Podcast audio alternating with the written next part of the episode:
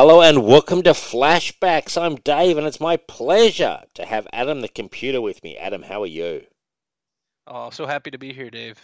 It's always a pleasure, Adam. And we are now, we are well into the Mark Waid run of Flash. We are up to book six uh, Mhm. of Flash by Mark Waid. And so, I mean, even on that note, I think we're doing well because this has been a project that's been going on now for number of years. We started with the Mike Baron directly coming out of Post Crisis, which I really enjoyed. And Yep. then we've done, yeah, we've done six volumes of Mark Waid now. And I believe there's eight volumes, am I correct, in his run? Yep, you got six volumes, and then there's the Grant Morrison, and then two more Mark Waid. Oh, right. So, oh, so Grant Morrison comes on after this book for a brief run. Is that right? Yeah, let me. Oh, uh, that's interesting. I th- didn't. where where did this that. one? This was through 129. Uh, and Grant Morrison starts with. Yeah, this is up to one twenty nine. You're right. Yeah, I just realised there's a table And- of contents page. Yeah, and then he starts at 130. So yeah. oh, perfect. issue. So next next next time around we'll do Grant Morrison uh, as Flash run, and then we'll do uh, two more, and then we're on to Geoff Johns. And by the way, so far I've already got, as you know, two Geoff Johns Flash omnibuses unopened, just waiting for the time Flashback reaches them, and I've ordered the Beautiful. third. Yep, I've ordered the third one, which I believe is his final one. It wraps up his whole run, I believe. Yeah, I'm wondering. Uh, I'm guessing the third one would get into the like Barry Allen stuff. I'm not sure. Yeah, when he comes back, yeah, rebirth. Yeah. Yeah, I, I, I'm pretty proud of it, man. Like, uh, it's just nice to have it there on the shelf and know it's sitting there waiting for flashbacks. You know, I'm glad I Yeah, got them okay. as they came out. Like M- Mich- Michelle made a comment the other day. She's like, "Yeah, you know, kind of critiquing my collection." She goes, "Yeah, I see a lot of Batman and Superman," and I'm like, "Yeah, you do. Yeah, there's a reason for that." And she goes, "Yeah, that's fine." But what about this Green Lantern and Flash? Like, and she was like, like with the the, the, the in her voice, like, who are these people? Like, why are they on the shelf? And I go, slow down. I go, they're actually key, a key writer.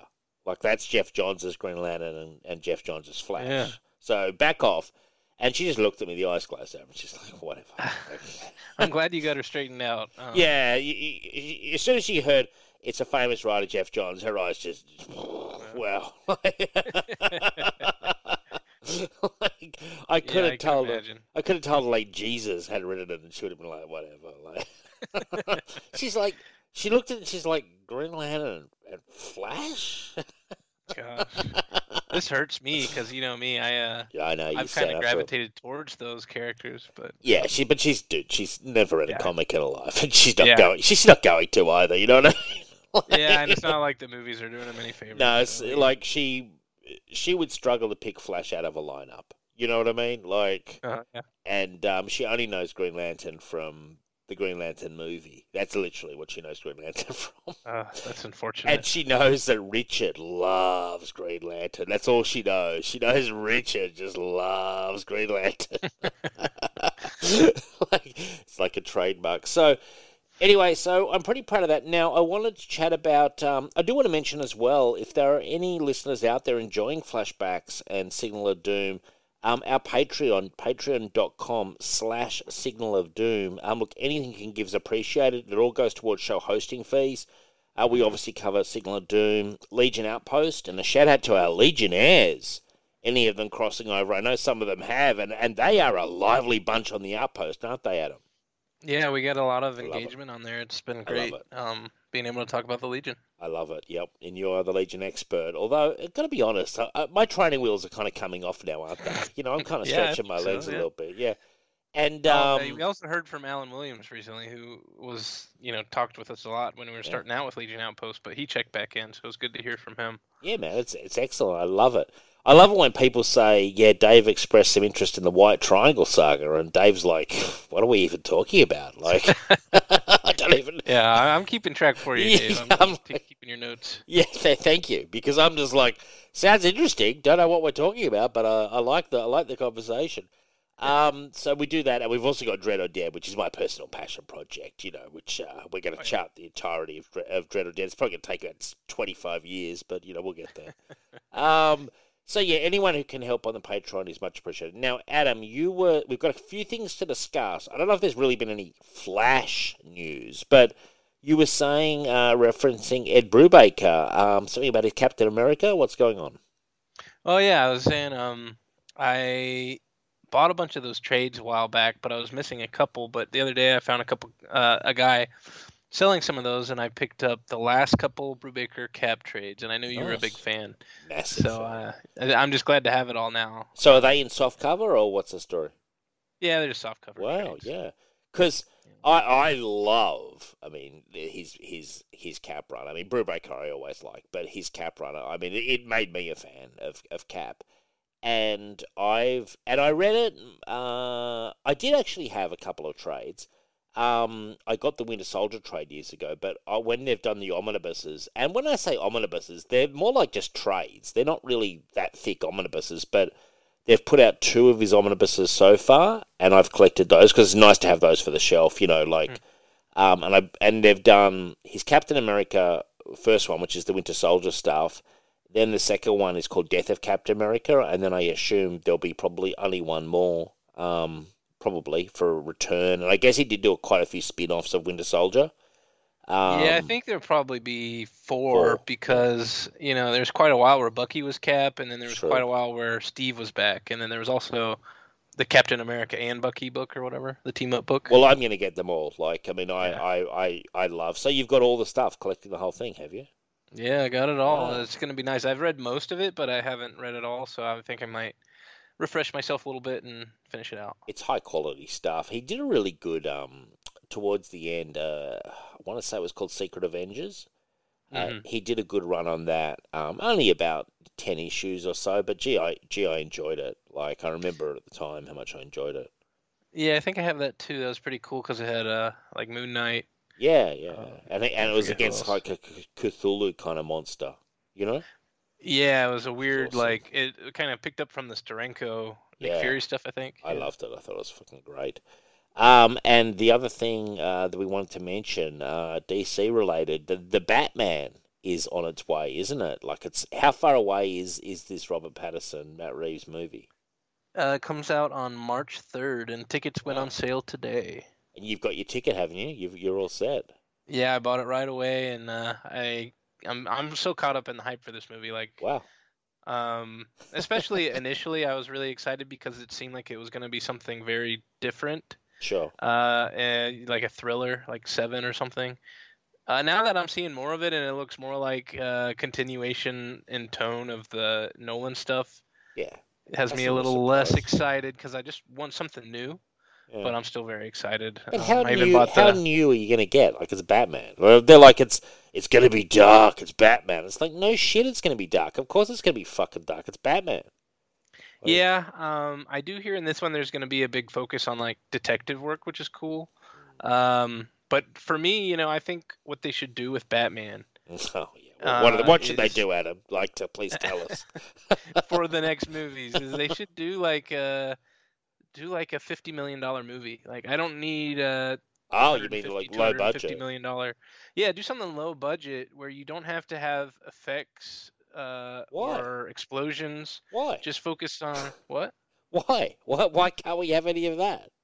because we've done it all, you know. Like just do something, scale it back a little bit, and Yeah, just yeah, focus on a really good Batman story, you know. Yeah, yeah, I wouldn't mind that. For Get some a- good. A- you just need good actors. But they've got um, good actors in this. This this this is jam packed yeah. with. Apart, I Oh, mean, yeah, I'm no yeah. Robert Pattinson fan, frankly, but um, no, I, and I'm only saying that because as I see more of this movie, it just seems like it's going for the more explosive blockbuster type thing, which Yeah. you know I was kind of hoping they would steer clear of and just do, like I said, something like a thriller, like a David Fincher eh, uh, type movie. would be interesting. Um, yeah, I agree. I mean, I'm I'm caught between. I mean, I'd see both. Uh, I oh mean, yeah, I mean, like I said, I'm still like super excited for this. I I uh, can't wait. where are you on uh, the one thing? Uh, look, other than Pattinson, who I'm willing to give a try with, you know, uh, I just cannot get over that Riddler costume. It's just so stupid to me. I don't love it, but I can also see why they didn't go for like the classic what Riddler look or whatever. Like the Riddler with his little hat and the and the costume with his with his you know, question marks. That's classic Riddler.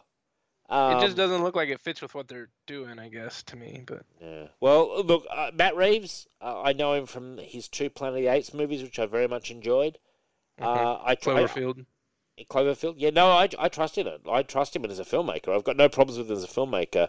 So I'm very hopeful. Yeah, for sure. And I liked Yeah. what I saw with Catwoman. Like, I mean, I'm I'm pumped, dude. It's Batman. Yeah. The thing with me is, I I if I had my way, um, I would love if they would do a massive kind of no man's land kind of storyline, which you know over over like three movies. I would love that personally. I'd even love that animated, frankly. You know. They kind of did that in the Dark Knight Rises, didn't they? Like, yeah, kind a but bit of it. fucking kind of like you know Yeah.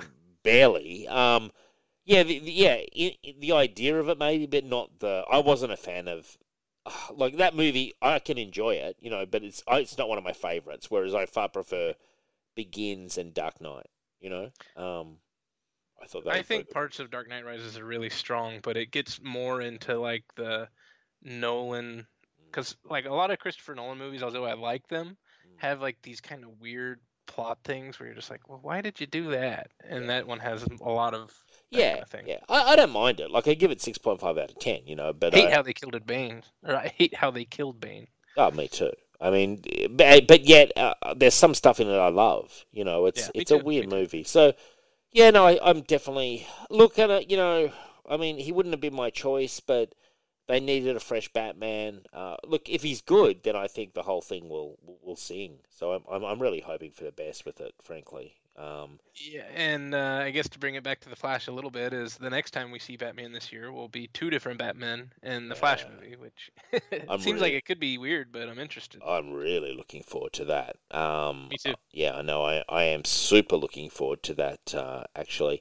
um, yeah, man. There's there's a lot to look forward to. Now, in terms You of know what's odd though? Mm. Sorry, I just wanted to say because now then they're doing also the Batgirl movie, oh yeah, which has J.K. Simmons in it, who As is in Gordon. like he's in the uh, he's from the Ben Affleck movies, but I think Michael Keaton is also in it, who is going to be the Batman '89 movies. So I'm wondering what kind of new status quo we're getting, where Batman, yeah, you know, Michael Keaton is going to be in the main DCU, but just interesting. it's a very confusing. Uh, like um, it, it it yeah, it sort of hurts the brain. It's like thinking about those X Men movies, the chrono- chronology of them. You know what I mean?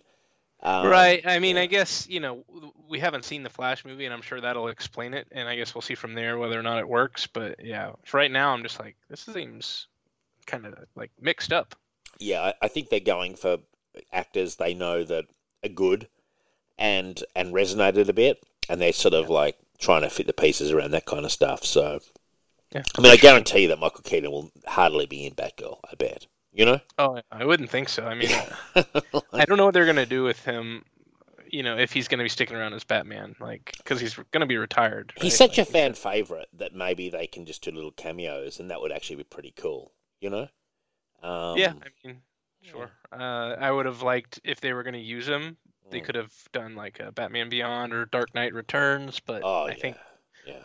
this kind of rules that out though now that he's going to be like the main universe batman you know i don't know Is he really going to be the main universe Batman? Like, who said that? i don't know i mean if he's going to be in the batgirl movie and he's in the same universe as j.k simmons then i would say that he might be like i would say after this flashpoint or whatever happens in the flash movie that going forward michael keaton will be i mean that's just Well, my I'd be speculation fucking down for that. But like, but would that mean if there was a Justice League movie, it'd be Michael Keaton?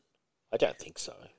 well the rumor right now is they're really going to shake up the bat uh, justice league cast and that batgirl is going to be in it and supergirl and shazam Oh, and fuck off! Like, No, no, no, stop. I love Shazam. Yeah, you love Shazam, but like, oh, the, we're really going to shake up the Justice League, and it's going to be Batgirl, Supergirl, Shazam. I'm like, wow, you've lost me on every single one. Like, it's it's like saying, you know how Flash is in there? We're going to make a Kid Flash, and it's going to be Impulse instead. Like, that's not the Justice League. That's the Teen Titans. But honestly, I mean, you know, when they did the Big Seven, it didn't really work. So I guess I don't know. This will be like the J.M. DeMatteis Keith Giffen Justice League, and I'm not. I'm not. We'll I'm- see. I don't know. Put that in a put that in a in a comic, fine. You know, and watch that comic fail. But put put that in. Put that in. I mean, the, we just said the. Keith Giffen run. Didn't yeah, fail. but like it that dude. Now, what I'm saying is now today. You, if you're going to do a Justice League Justice League movie down the track, because yeah, they yeah they definitely fumbled the ball, and partly that's uh, Zack Snyder and then the studio. But if you're down the down the track, of course they're going to want all their little heroes to join up in a in a team up movie. Of course, every studio would want that. Like, but if you're going to say we're not going to have Batman, we're going to have Batgirl, no, no way, that would suck. And You're all worried about Batman. I'm worried about I'm like very worried you know, about Batman. Green Lantern and the Flash. Yeah, no, I want Green Lantern and the Flash. No, you get me. done Don't get me wrong. I want Green Lantern and the Flash as well. Yeah, I do, and I want Superman. You want the big seven. Pretty much, yeah. Like, if you're bothering to do it, do it properly. You know, as opposed to like, don't do this bullshit. N- nobody wants that outside of about four people. You know? I No- don't know, man. I mean, I think they at this point they can't do the same cast as before, and you don't want to just recast and do the same. They will recast, man. They will recast, man. It's all gonna be. Yeah. It's all gonna be recast. Like it nearly, maybe not every face will, will be different, but pretty much most of the faces will be different by the time they do it. And they're not going to do it for years as well. Like we- it's it's like probably four years away. You know. Yeah, Um, maybe. I I would, I I put money down now that from this date to three years, you will not have a release of a Justice League movie. If anyone wants to take that, bet wouldn't be surprised. Yeah. I mean, I wouldn't be surprised if you were right. Yeah. Yeah, thank you. Yeah, I know. I know I'm right.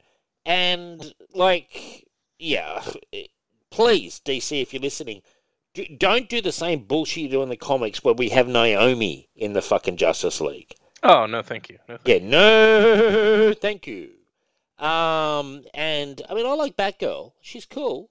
But if you said to me, we're going to do a Batgirl, Supergirl movie, okay, good idea. Yeah. Like, I'm not against the character, but I don't want all these kind of like, you know, in my mind, second stringers suddenly taking the place of all the iconic characters, slapping Justice League on it. And, you know, they're going to get so much pushback against that. Like, you've got to go with your, like, they fumbled the ball with the Justice League, but really, really badly, uh, which was the culmination of a set of bad decisions going in.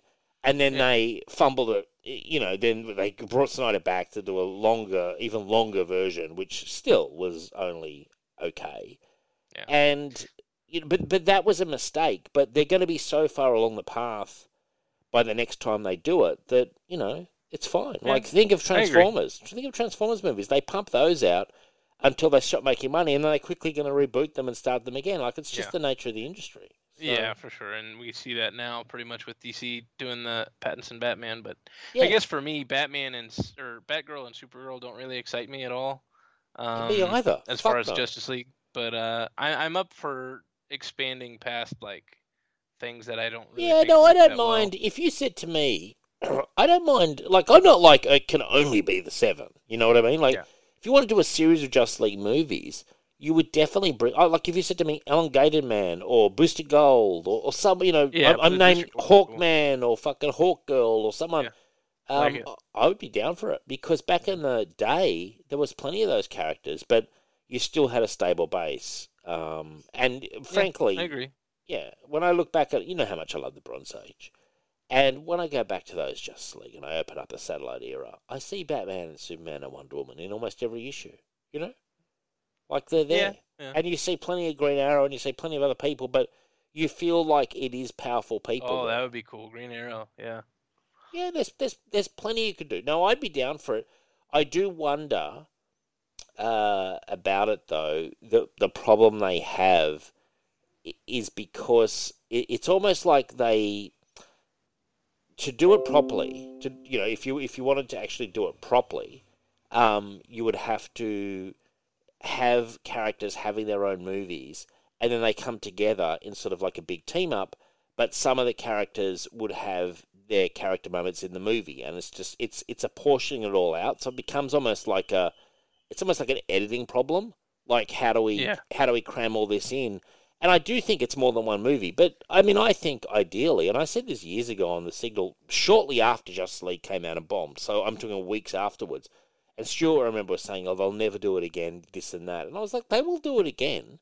They just need Yeah. to get. They just need to get their sort of house in order. And and these characters are durable. Like a decade might pass, um, but then they'll be in a position to do it again. And I, I think within about four years, I would say, after they've th- th- right now they're if you go by what's been released, right now timeline wise it's a mess, but they're clearly trying to rearrange and fix. You know. So yeah, uh, I guess for me, I don't know that I really need to build up movies. So what I would do is just start fresh and just do Justice League. And what you do is Batman, Superman, Wonder Woman are icons. Everybody knows their story. You don't need to focus on them. But you know, have like Superman and Metropolis and Batman and Gotham, and then you could kind of focus more on some of the auxiliary members like Green Lantern or Flash and then maybe build the story around like doing the White Martian thing, That's and a that way you idea. can lead into yeah, and that way you really don't have to like tell us too much about Batman in a Justice League movie. You just have him there, have him take out four of those superpowered White Martians, and that's enough. Like I don't need to know his parents died or anything like that. Just like throw us in. We know Batman, Superman. They're iconic. Fill it with like uh, maybe a, a supporting cast member or like well the Daily Planet. You know, that's that's me.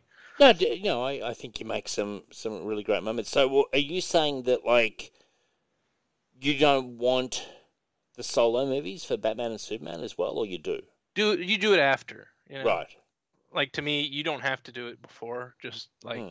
Yeah, yeah, you don't have to. I mean, I just think it would be cool, just like to be introduced to this whole universe like at once. Like I think that's what uh, George Miller was gonna do. mm, He was Mm. doing Justice League Mortal, right? And Mm. it's like he had uh, Green Lantern and Flash and Wonder Woman and Martian Manhunter, but I don't think that we would have been like, here's a half hour about, you know, it wouldn't be here's 50 minutes of Batman, no. and and then everybody else would be like, you know, Yeah, I we'll mean, th- flesh they- out Batman in his own movie. it's it's kind of like it, what do you call it? It's it's like almost confirmation bias, but basically people look at Marvel and go, "Oh my god, that's the only way to do it." Where you had one movie building each character, and then you did a team up movie. I'm going, that's Yeah. one way to do it.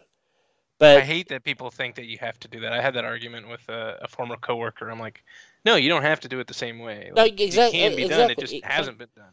That's exactly right. It hasn't been done, and it does take a bit of planning, you know, and it does take a good script. These are things that the original, or the original Justice League movie just didn't have a good script, a terrible Yeah, script, for sure.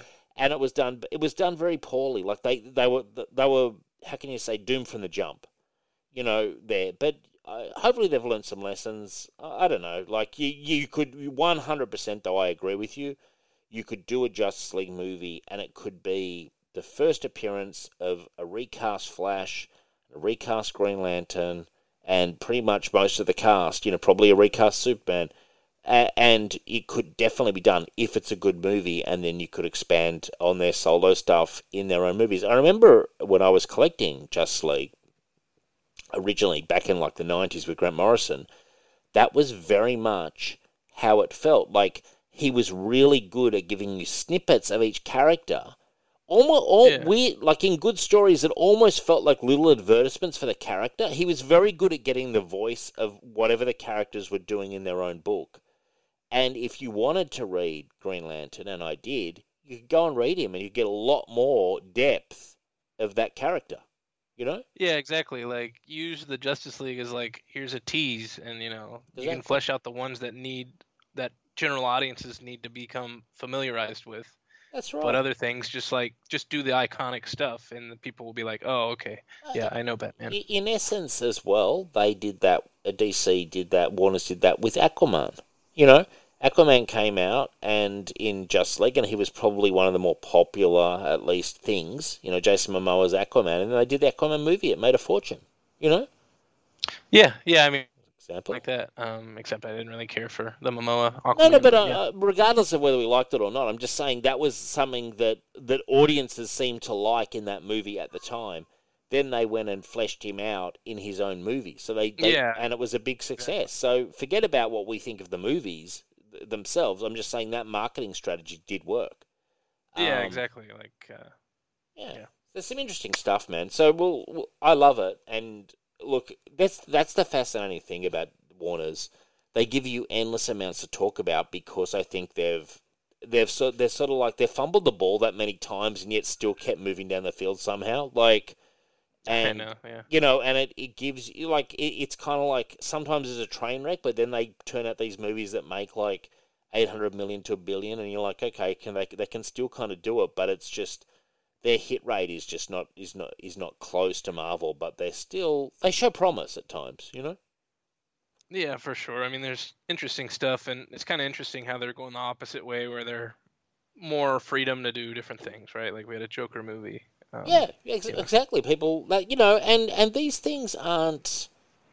You know, I'm glad. Like, I, I don't. The Joker movie wasn't my favorite movie of all time, but I enjoyed it, and I'm glad they did it. And you look at Marvel, and that's the furthest thing that they would do. You know, they just don't want to go in that direction at all. And I don't know. I I still feel in my heart of hearts, if I strip it down, and I am very neutral on the whole divide of the companies. I and, you know I almost don't care, but they do have some very strong characters at DC, and they have a deep backlog of stuff. Um, and some of that stuff can really be fleshed out. Like it, they do extend far beyond just Batman and Superman. You know? Oh yeah, yeah. I mean, so many different. Well, that's. I was talking to my sister the other day, and she's like, and I'm sorry, we probably need to get into the book, but uh, Right. just real quick, um, she was like, yeah, I always like D- Marvel because they're more bright and happy, and DC's like really dark, and I was like, this isn't right because like, do you remember JLA Avengers where the Avengers go and meet um Yeah, DC, the Justice League, and they're like, uh, the Justice League's like these guys are like really dark. yeah. um, yeah. You know, that's the DC that I know where. Um, Well, Superman in uh, the comics in general is not dark. That's not his. Yeah, like ethos. Batman's really the only one that's dark, I would and say. He's but- just the most popular one as well, though. So it's like a lot of people's are coloured by Batman being, you know, in the films a, a lot and the cartoons and everything. well, it's almost like he's infected everything because that's what was successful at DC, at Warner Brothers, Sure. and similar to Marvel, how Iron Man was successful, and that's what kind of ended up setting the tone for all those movies. Um, anyway, but it's it's just weird that people have a different perception if they're coming into the movies. Yeah, I mean it's yeah, exactly. They talking in sort of general generalities, and um, they're sort of getting it wrong. But at the same time, they're pointing towards the media, which they see, which does inform that point of view because they haven't then gone. Oh yeah, and back. in that sense, yeah, in that sense, they're totally right. I Yeah. did want to mention that you talked about Hawkman. Are you excited to see him in Black Adam? yeah, pretty much. Why not? Yeah. Yeah, Um. I'm, I'm, I mean, I love Hawkman, and I think he's a cool character, and he never has had a role, as far as I'm aware, in, in live action like um, movies. I know he has in TV, but um, yeah, no, I, I think he's a cool character. I, I love Hawkman and Green Arrow and their kind of yin, yin, yin and yang kind of um, relationship in the Justice League pages. I, see, I think that kind of thing's cool. Um, Yeah, for sure. I'd love to see the Justice League on a satellite kind of thing. Uh, you know, circling Earth. I was, dude, I was gonna say that uh, earlier. I was gonna say when you do another Justice League movie, put them on the satellite. You know, yeah, why not? Yeah. I think you have to. It's a great, great era. Um, now, turning to uh, this uh, Flash thing, so we'll, we'll, we'll, we'll, we'll sort of go first. The, the final night was the first uh, issue, and I must say, I was reading a lo- not a lot, but I was reading DC at this time, and I was collecting. Uh, I, I I bought the final night trade. Um, I Yep. was reading Green Lantern, Justice League, Superman, because I remember the tie-ins to to all of them. Um, and so Final Night has always had a good place in my heart because I was reading the comics at the time. Um, and I, and I wasn't reading Flash, um, but I enjoyed seeing this Final Night storyline, and um, it just shows you what a good event it was, basically. You know?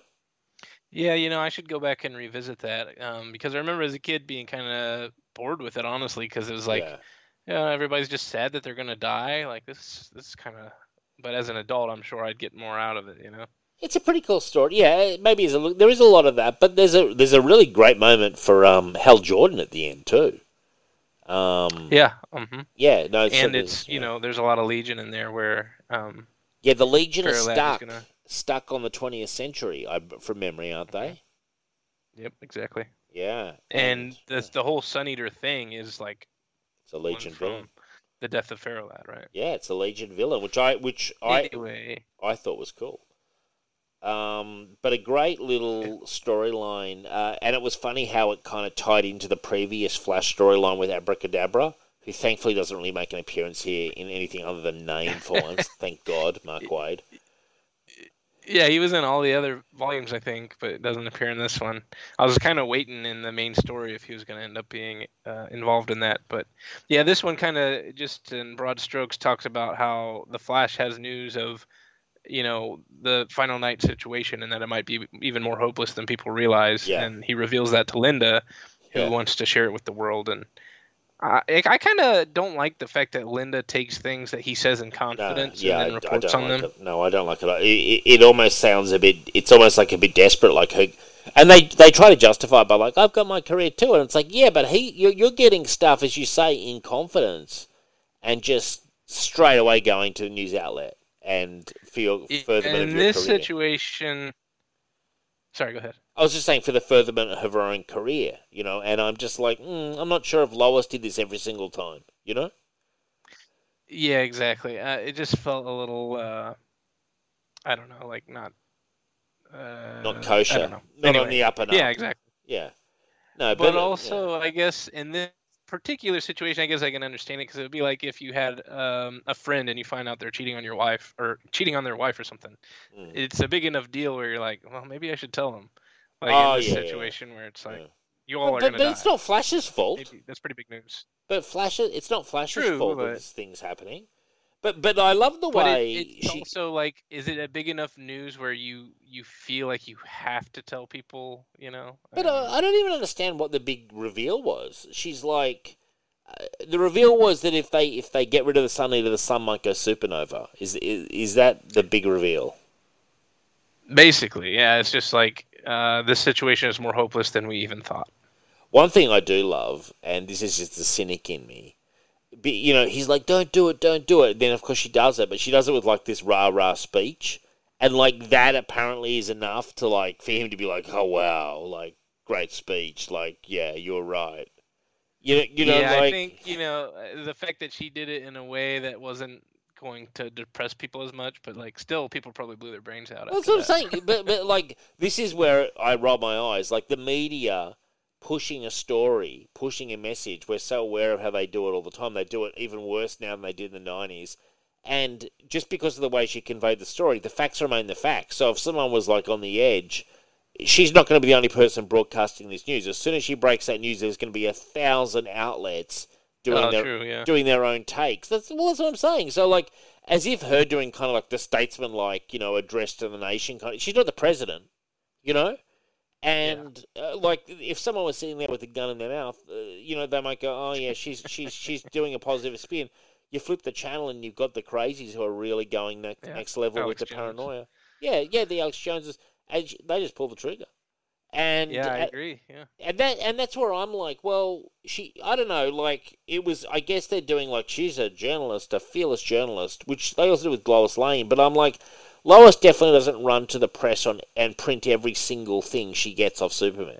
You know? Yeah, this made her unlikable to me, especially because they kept fighting about it, and Wally kept backing down. But I'm like, Yeah, maybe we need to set some ground rules. Like, if I say something to you and I don't tell you that it's fit to print, then you Yeah. know, Well, that's that's it, man. Like, I mean, I, I can tell you, even as uh, you know, obviously the Emperor of Signal, stuff comes across my desk like back channels, and and and sometimes some some some people say off the record, and I'm like, yeah, off the record. I don't go, oh, you're off the record, and then I just rush to the fucking microphone. You know what I mean? Like, I'm using a stupid example, but but like, yeah, but I didn't like the way the pussification uh, of comic books in America obviously started with Mark Waid's Flash Run because.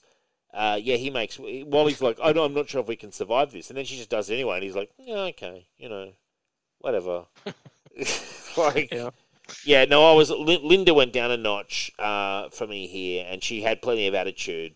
I, I don't know. At the same time, if you go on the other angle, like strong woman empowerment message, you know, her career got a boost from it, and Mhm. and that apparently was enough. You know, that sort of success is the best revenge. Like she references it constantly throughout the book. Like, oh, my career's really going gangbusters since Final Night. And he should be like, he should flip it back at her. Yeah, when you reported shit, I told you not to report. Yeah, I remember it. Yeah. yeah. yeah. Um, I guess uh, we should mention also we were talking about the art a little bit, and Yeah. the art is mostly by Paul Ryan. Sure. um, who I was saying like I don't dislike his art or his figure work. You know, I think it does look nice, but just something about it, uh, it just doesn't seem as like kinetic or exciting as the art on the book previously. Yeah, I mean, I look at his work and I think very workmanlike. Um, Yeah. It is a bit statuesque. Uh, his Wally does look a bit stiff. I mean, it, it is good art. It definitely is good artwork. But I agree with you it's maybe not of the same category. If you remember, uh, uh, was is his name Mike Wieringo? Um, Yeah. and there was Mike someone else who I really liked. Was it Scott Kolins? Uh, we I think you liked um I like Scott Kolins. I know that. the guy that's that did the the try the death of or the return of Barry Allen, Yeah. uh, Greg LaRoque. I think you liked. I liked did like that a lot. Yeah, yeah. Uh, where am I getting Scott Kolins from? I feel like that's the name. He does this the art later. I don't Right. think we've seen anything. He does the Geoff Johns run. Right. Okay. You know, it's it, it's. Um, what did you say the guy's name was? I like R- LaRoe. Greg LaRoque. Okay. yeah. Is he still alive? Is he still working? Uh, he's alive. I He's don't know if he's really working. Wow. Yeah. No, I did like him. Yeah, but uh, like uh, what I'm Or trying I guess I don't know if he's working on comics. I guess I should say. Mike Sorry. Wieringo uh, sadly passed away, and uh, as you say, Greg LaRoque set very high bar. This guy's not bad. Um, but but you are right. There's just something about his characters that does seem a little bit stiff. But I mean, I certainly couldn't do any better, frankly. No, yeah, yeah. I guess it's just it feels a little less modern than the book had felt. Yeah. But I do I do like his drawings, and at times I was like, like when he draws the Justice League later, I was like, that's actually really cool because I'm not used to seeing that Justice League not drawn by Yeah. like uh, Howard Porter or whatever. I agree. No, yeah, he he does a good job. I mean, I like these shots in the next issue where he's going to Hong Kong, and he's and he's and he's going around look, looking at stuff in Hong Kong and everything. Like it looks pretty cool. Like it's. He, I think he- that might be a different artist, but oh, yes, I really? Okay. Oh, you're right. No, you're right. It is him. Okay, it is him. Yeah, I don't know. I, li- I like it. Like I mean, it's not my favorite of all time, but it's it, it's kind of fun. And, and turning to the next story, I really liked it. Where it, I actually thought this was a really good one shot. Where Wally's trying to remember what uh, what's her name, Linda uh, was. Uh, what is her name, Mhm. Linda? Is that right? Yeah, Yeah. Linda. Yeah. Yeah, where Linda's like, you know, she's real hard to buy for. And by the way, I know exactly how that feels. Michelle's exactly the same. Like, it's like, wants something, doesn't. I'm, I'm like, could you, you know, let's drop the hints. What What would you like me to get you? You know, and, you know, very Yeah. oblique kind of messaging coming back, but also super pissed off if you get the wrong thing or, you know, whatever. So, it's tough, and I can appreciate I can appreciate Wally's position here. and He's trying to remember it as he's like spinning around all through the globe. I thought it was cool, and then at the end of it, it just comes down to her basically saying, "What does she say? Like it's just time she wants or something?" She wants him to listen to her, which Oh, he right. got her like a really ugly sweater because that's where they had that conversation to symbolize that he was listening. yeah, But yeah, I thought that was a nice little story. This is actually not in the Flash book; it was in a holiday special, okay, and it's just uh, really good to see that Mark Waid and this is also written by Brian Augustyn. We should mention. yeah. R.I.P. Um, R.I.P. yeah, passed Sadly. away just earlier this week. Uh, cashed out. I, I said to you, he couldn't outrun the Reaper, could he? You know. so tasteful. well, it, it's in keeping with. n- None of us can, man. None of us can. We can keep going. yeah. You know, like it's not a judgment call. Like you, you, everyone catches the last train out. You know, Yeah, he's a he's a talented guy though. Of course, Very, I should yeah. say. Um, Super I really enjoyed his writing here. I love his writing and his editing, and he also did Archie 1941. I mean, yeah, the guy was guy was excellent. In Um, Gotham by the Gaslight, I figured Gotham by big one for you. Gaslight, man. You nice pluck there, very nice pluck. Um, yeah, no, I, I, I have a lot of respect for him, and it's very sad Yeah. that he's passed away. Now, yeah, but well, I mean, yeah, I, I sorry. thought I was going to say it's impressive they did this nice little eight-page story, which I don't think a lot of people pull off eight-page Yeah. stories anymore. That's right. We're not back No. in like 1947 or something when that was the way it was, you know?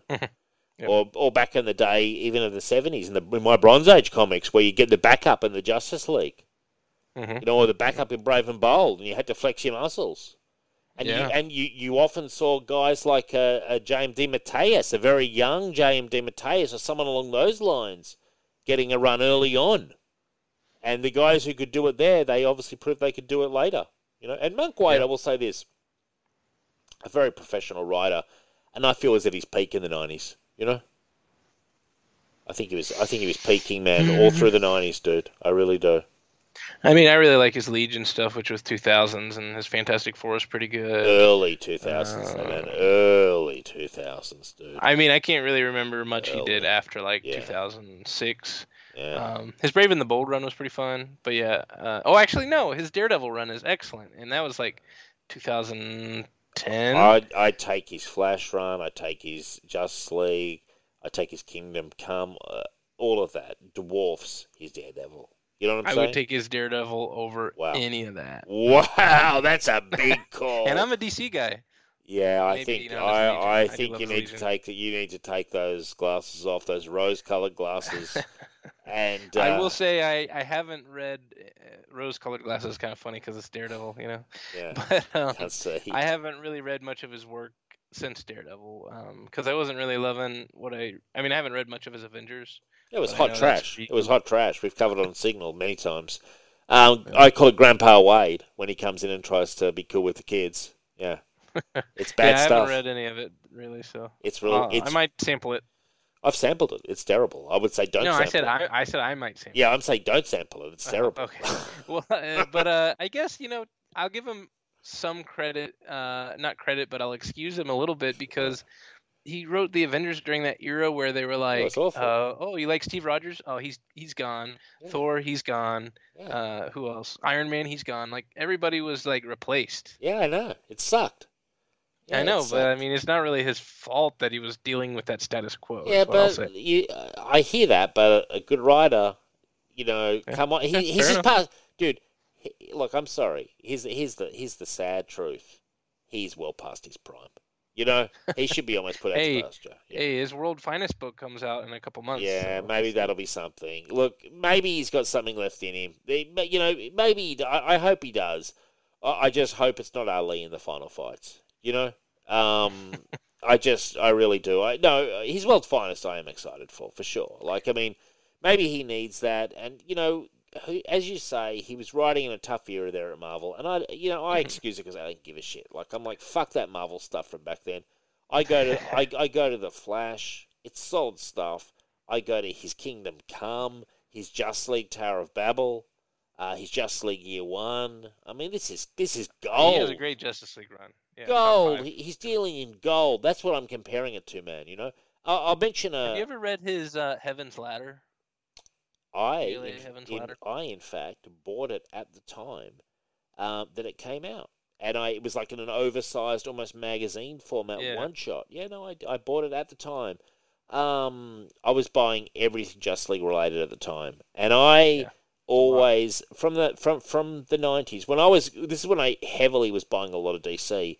His name on a comic was almost pretty much a buy, and it was only my my massive bias against Flash that I didn't buy his Flash run. Jesus. Can See, you- now yeah. you've just become a completely unreliable narrator. No, no, I'm just no, no. But I'm saying I, I bought every uh, in general. His his name was one of the things that I was buying. I I mean I bought his Brave and the Bold. Uh, you know I bought most of his stuff, and I enjoyed most of it. I thought his Tower of Babel and just when if Grant Morrison wasn't doing Justice League, Mark Waid was a very very good replacement. You know, um, Yeah. and so no, I, I have a lot of respect for Mark Waid. I, I you know I'm not going to criticize him too heavily on that that Marvel shit because as you say, it was a shit period. Like as well, like you know sometimes you Yeah. you put a star player in a very weak team. Unfortunately, it doesn't change the result. You know, if you're surrounded by yeah. I mean, I think you can most uh, point to any creator and say, like, Yeah. you know, that wasn't your best point. That was was Heaven's Ladder very good though? I've been No. meaning to read it. No, it wasn't. It was um. It was overpriced. Uh, it was annoyingly big, and and I remember thinking this isn't great. Um, Okay. it's got good artwork. You know, it's look it, look it's okay, but it, it it's like a, it's like um, it's just an average story that they've pumped up to maximum size and maximum price. And I bought it. I heard time. him talk about it on Suntress lately. I think he said it was like his magnum opus on the Justice League. So I was curious. His Tower of Babel's way better. way better. Um, yeah, but I mean, Tower of Babel is pretty much a Batman story. Like, yeah, well, it's pretty fucking great as well. You know. I do like it. I don't. I don't think that's even my favorite. Well, why wouldn't run, King, why wouldn't Kingdom Come be considered his magnum opus? That's a far better storyline. Yeah, that might. that I might have been misrepresenting what he meant. Well, he can he can say it all he wants. He can, but like having bought it at the time, I remember thinking it was mediocre and overpriced, and I was and I, and I regretted buying it. You know, because it was expensive. I always have a problem with it because it's so big and it like Yeah. it's hard to open it. The binding. And, Yeah, yeah, yeah. No, it was annoying. Like, frankly, uh, yeah. No, let's move on from it because it annoys me to even remember buying it because I remember I remember buying it. So I, I enjoyed Yeah. the I enjoyed the uh, storyline with uh, Linda. You know, once again, quite difficult to please. Um, He gets a sweater for her. She just wants to like you know wants him to listen and all this kind of stuff. We all know he suffers from like attention deficit disorder almost. So you Yeah. know, back in back in today's terms, um, you could almost play the victim card. You know, I've got attention deficit disorder. You can't say that to me. You know what I mean? Like play that card. You know, yeah, you she'll know. get canceled. Yeah, she could get cancelled. The fictional character of Linda is her surname Park. I want to say. Yeah, Yeah, Linda Park could be cancelled. I love it when people try to cancel fictional characters. It's it's awesome. it's like you are aware this is not actually a real person, and they're like, yeah, and in fact, sometimes that's the point. You know, they're trying to make a Yeah, you know a baddie. message or whatever. like or a baddie, a baddie. It's like we can't have this baddie. Yeah. They're too bad. um. Yeah. Anyway, then we have what I feel, and I might be controversial here. I think is the weakest storyline in the entire book. It's the Flash Nightwing team up, which I had high hopes for, and it's not even that it's that bad. It's just too long, and it just drags on and on and on with their team up. What did you think of this? So over the course of this run, we've had team ups with Aquaman, Green Lantern. We had a team up with Nightwing already, um, Argus, and a bunch of other characters. I feel like, and it's never like the strong part of the series. No. Captain Marvel, we had a team up there, and it's always not the strong part. And it's just like this is actually a one-shot special, but it's just every time I'm just like excited for the guest star, and it just never is that exciting. I expected more, um, and maybe I would have put Chuck Dixon in the driver's seat here. I feel he could have given us a better Nightwing story. It just, it was just kind of painfully slow. They go to New Orleans, like the storyline has promised. They go to New Orleans, they go to this house. Uh, they have these two girls who are sort of drunk, sort of from the Mardi Gras, I guess. And I don't know, it just, it just dragged on and on and on. I like how you focus on the girls from the Mardi Gras instead of mentioning the fact that they're going to this crazy like house, like it's I'm like just- the Winchester Mystery House or I- whatever. I'm just trying to paint a picture for the for the listeners at home. The, the girls are in the house as well from the Mardi Gras, and they're drunk. And, yeah, you know, they're like uh, they're not. Yeah, okay, whatever. and then, But I thought the house thing was pretty cool. I just didn't really love where it turned up. It was like an alien invasion. I didn't think was that interesting. I thought it was lame as hell. Like, but then the house, different doors went to different cities. Um, I it's just a chore to read. Like, I I um I I struggled with it. Some of the artwork of the alien stuff is cool. Um, It's weird that when they go to those other cities, there's never any like other people. no, Like I don't know if that's an art thing that they just didn't feel like drawing it, but there's never anybody there. there's a really bad part where um, Mark Waid's trying to be cool and calls something diggity dank. That was a low moment in the comic. I was like, Jesus Christ, Mark Waid, like as if you know the language of the streets, you know? It could have been Brian Augustyn. We don't know. But, yeah, wow, we're gonna was we're gonna take cheap shots at the guy who's just died. Like, okay. I'm just saying. Brian Augustyn Augustyn fucking- and Waid. So Brian Augustyn's still warm in his grave, and Adam the computer's, you know, putting this on him, diggity dank. I, I, I read that and I was like, I was like, wow. Like, remember that song? There was a song called like Diggity or Go Diggity or something in the nineties. I don't know if you you're probably too young to Yeah. remember it. It sucked. it was in a movie recently. Yeah. Yeah, it, it yeah. sucked hard. And um, having to hear this sucked even harder. Yeah, I, look, yeah, I get look as a team up, I'd give it like a six out of ten. I just felt the storyline wasn't very good. You know. Uh, yeah, I didn't love it either. And I also want to say this is unrelated to this story, but I borrowed this from a library app, and like there's ten times where the pages are printed out of order, and it drove Really? me nuts. Wow. Yeah, there was like ten different times where I'll read, and I was tired when I was reading, so I was like, did I just not remember what I was reading? And That's then I'm like, no, it doesn't make any sense. And then I flip forward a page, and they swap the pages. Wow. Okay. So, I mean, I don't do anything with libraries. Like, um, when you say you borrowed it, like digitally? Yeah, like they just have an app. Um, they go through a service called Hoopla, Oh, and you can just borrow any book they have on there, and they have like Really? you know, pretty much anything that would be on like Comixology Unlimited is on here for free. So wow. Really? uh, yeah, That's mhm. pretty Yep, handy. they have most, especially DC. They have like almost everything, and they get it. Um, Wow. They'll add it the week it comes out. So I could probably good. even get like uh, what was that one that we wanted before the darkness? I bet it's probably on here already Mm, for free. Yeah. Really? That's pretty, Pretty neat. cool. Yeah, Wow. it's a good app.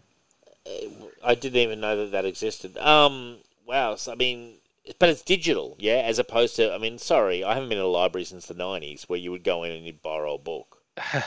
You know? yeah, it's digital. So basically, you know, it's an app filled with all their different books, and Wow. um, you can only borrow like 25 books a month or something, but you can Right. keep them for like 30 days. You never have to wait on anything.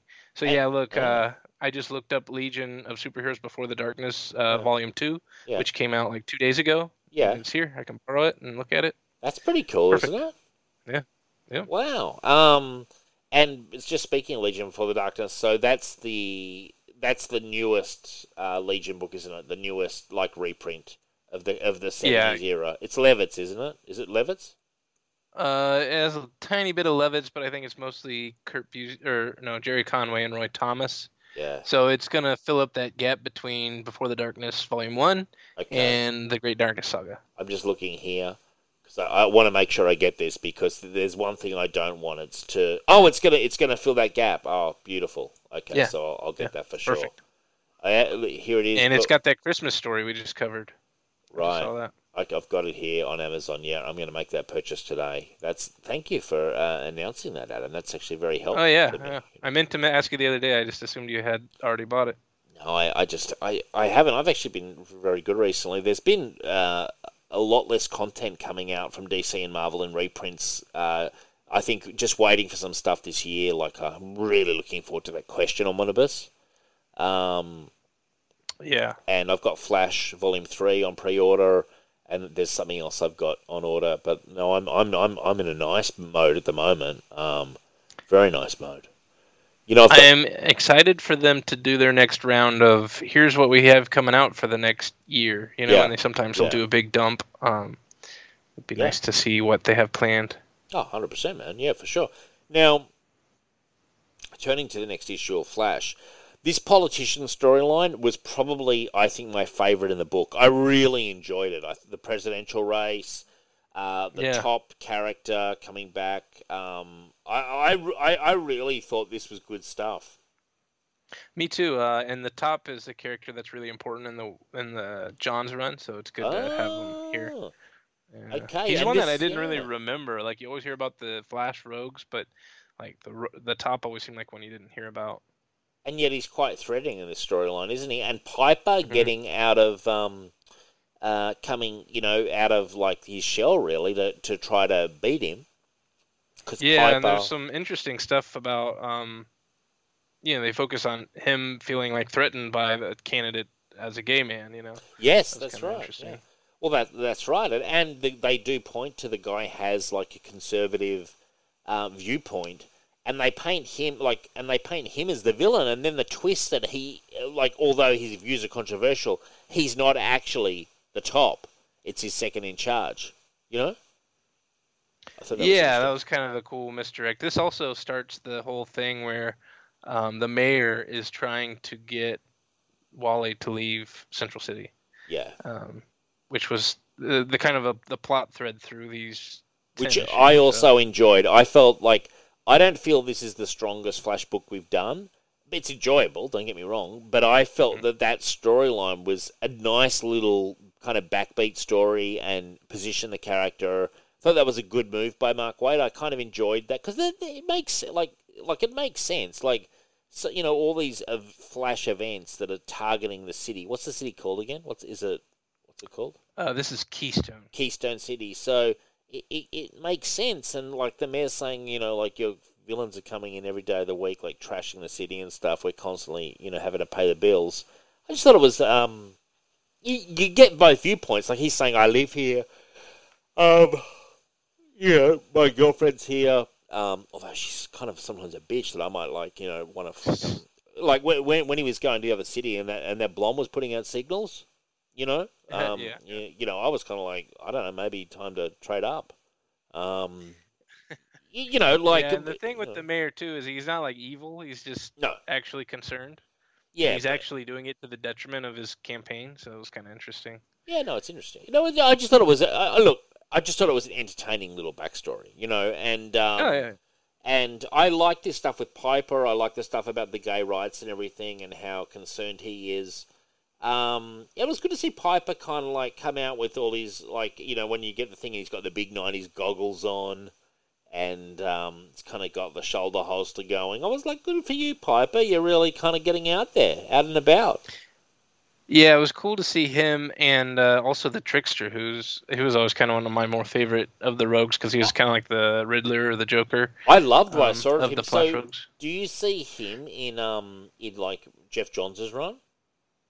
Yeah, so that's what I was gonna say. Is him and Piper are kind of important. There's a big story in the Johns' run Mm. called the Rogue War, and there's three different factions of rogues, and one of them's read, I think, by like um, Captain Cold leads one faction, and then the Trickster and Pied Piper another, and then the third is actually the Top, Oh, and the Top is really creepy in the Geoff Johns run. I think it'll be a lot Oh. of fun to do. I'm looking forward to that, man. So you know, it's just nice to nice to get this kind of stuff. I mean, I really I, see. I feel the artwork here is good. I, I was enjoying this artwork, and um, I, I just thought it was good, solid comic book. And you see Piper in his cell; he gets locked up. They're, they're kind of nice to him at the end when they drop the charges. I'm like, I was kind of like, what are they going to do with Piper? Like he he was a, he's a convicted felon who's out, you know, um, out at done his time. But he came out with the gun and everything. Like, what's going to happen to him after all the reveals? But they just dropped the charges, which was kind of nice. yeah, yeah. Which it's like maybe you shouldn't have completely dropped the charges. Like he still was gonna kill the wrong guy. yeah, it was interesting. Yeah, like, but I guess the the scandal of it all as well. So the the guy was going to win the presidency. Now, I had a question. I remember around this period, maybe a year later, Lex Luthor became president for a while. I recall. Uh, that would probably be four years later, Ah, uh, around 2000. Right. Yeah. No. I, I, I was I was reading through this whole period, and I do recall, um, you know, through the late nineties, and I was a, I was buying quite a bit of DC, and I do recall that was a really entertaining time when he became president. There was a lot of cool stories around that period. If you, I don't know if you were reading at that time. Yeah, uh, not at the time, but I've read some stuff since, and I that's something I'd like to dip into a bit more. I think Yeah. he kind of got ousted um, did, with the yeah. Superman Batman book, right? Yeah, vaguely something. There was, yeah, he was plagued by scandal, as you'd imagine. Like it was, you know, but it was Oh, just yeah, a, it was just a cool period, you know, like that probably went for a year or something. Like I just thought it was a neat turn for the character and everything. Like, and um, there was some good stuff. Oh, yeah. you know. I think they should do more stuff like that. Like, um, I don't know, did they ever do any presidents at Marvel? I can't really think of any. Well, you had Obama turning up with Spider Man in that fucking promotional yeah. opportunity. Like, you know, I know in the Ultimate Comics they had Steve Rogers become Cap or become president. I thought that was And cool. in the in the regular Marvel comics in the late seventies, early eighties, there was a big thing about would Cap run for president. I recall. I believe it was Oh, Roger yeah, Stern's run. I do recall famously in my first ever DC book that my mum bought me, Ronald Reagan turns up in Batman and the Outsiders because it's during the Olympics. at the Olympics. Yeah. Yeah. Okay. That was a, that was a that was a big uh, comic book to get at the time. I loved that book. I was like, wow, Ronnie Reagan's in this. All right, okay, Yeah. yeah, It's fun I- stuff. it was it was great. I think I want to say Maxie Zeus was the villain, I believe. Um, uh, back who I, I had no idea who that character was. I didn't know who anyone was other than Batman. I was just like, wow, there's a lot of cool characters here. Who's this Metamorpho guy? I like him. You know? yeah, Metamorpho is very cool. Yeah, no, it was great stuff. So, I mean, I honestly would give this uh, story arc of the presidential run, I'd give it like an 8 out of 10. I thought it was the best thing in the book. Um, there's another good uh, arc that comes up involving the Rogues that I also enjoyed. But uh, was this your favourite in the in the book or, or not? Um, I'm trying to think what comes up after this. Yeah, probably. Yeah, it was. Uh, I just I just I will say one thing that bugged me was the fact that nobody believed Pied Piper. They were all like, "You're just crazy. You're just imagining this stuff." Hold, hold on, sorry. I, hold on, sorry. Hold on a sec, Adam.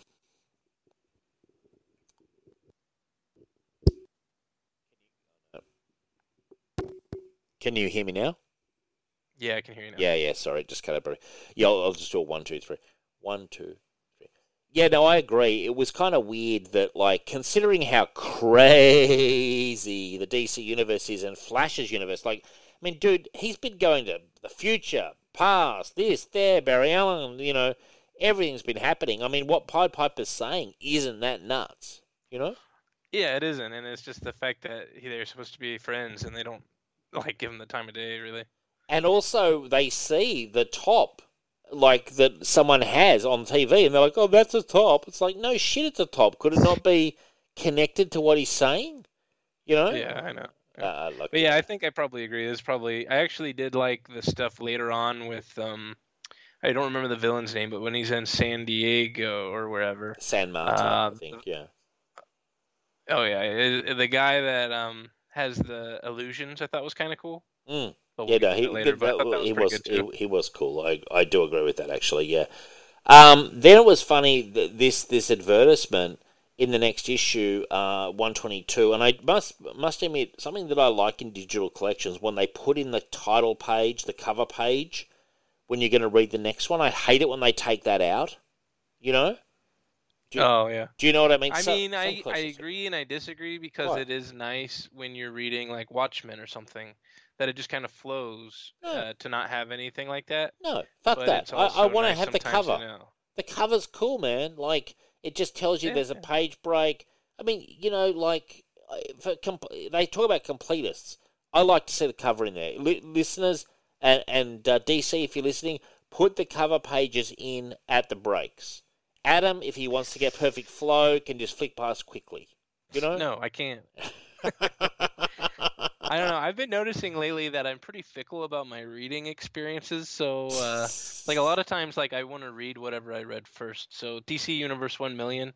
Um, To me, I have to read that original trade, which it doesn't make any sense how they collected it. They threw in four issues of DC One Million, an issue of Starman, an issue of JLA, Mm. like four pages of another issue of JLA, four issues or four pages of Green Lantern Right. and it's completely stupid how they made that trade but to me that's what the story is it's those you know Right. that wish wash of stuff and i don't know i just to me uh, it's kind of like when you read kingdom come Mm. you don't necessarily read it as four issues you read it as Oh, one no. story because it's become so um big as that that collection you know Yeah, true. When I bought the Kingdom Come um, trade back in the nineties at this period, because it was one of those rare books that got collected in trade straight away back then.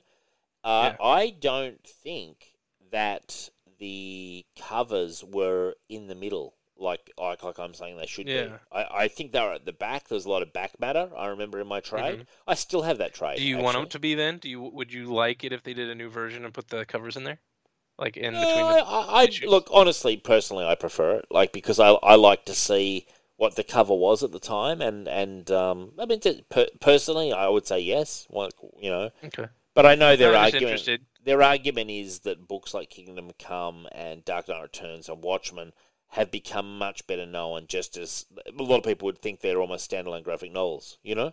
Yeah, I think people do. I've argued Right. with people that they're like, "No, Watchmen isn't a comic book; it's a graphic novel," and I'm like, hell. first off, it's pretty much the same thing, and you sound pretentious. Second off, It no, was it's a collected yeah. edition of 12 Yeah. issues. It, like uh, in the eighties, it came out at twelve issues. You know, I'm not sure if they were monthly, but they definitely came out in twelve. I think they were supposed to be, but I think there were some delays. Yeah, but they, Um, I actually have regardless, there were there I'm were. pretty proud to have them. Oh, you should be. Yeah, yeah. People who, who do that have no idea, basically.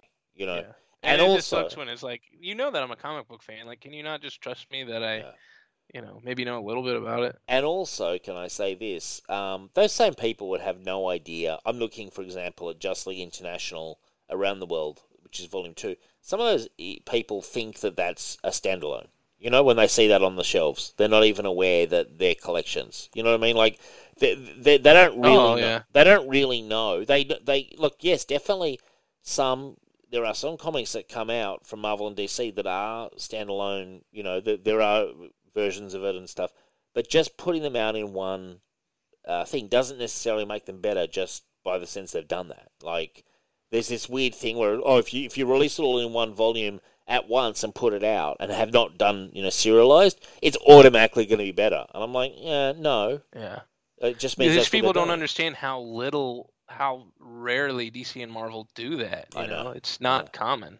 No, Marvel did it. Uh, I want to say almost ten years ago now. They did a sequence of um, hardcovers. I got one of them, uh, "Endless Wartime" or something from Warren Ellis. And yeah, I had that one. it's okay, but it's not the of it. greatest story I've ever read. The fact that they just did it like that was, you know, almost it's almost a gimmick. You know, The Rick Remender one um, I have that I've been meaning to read. It's Rage of Ultron, I've got that. and I don't know that I'm gonna like the story, but the art is beautiful.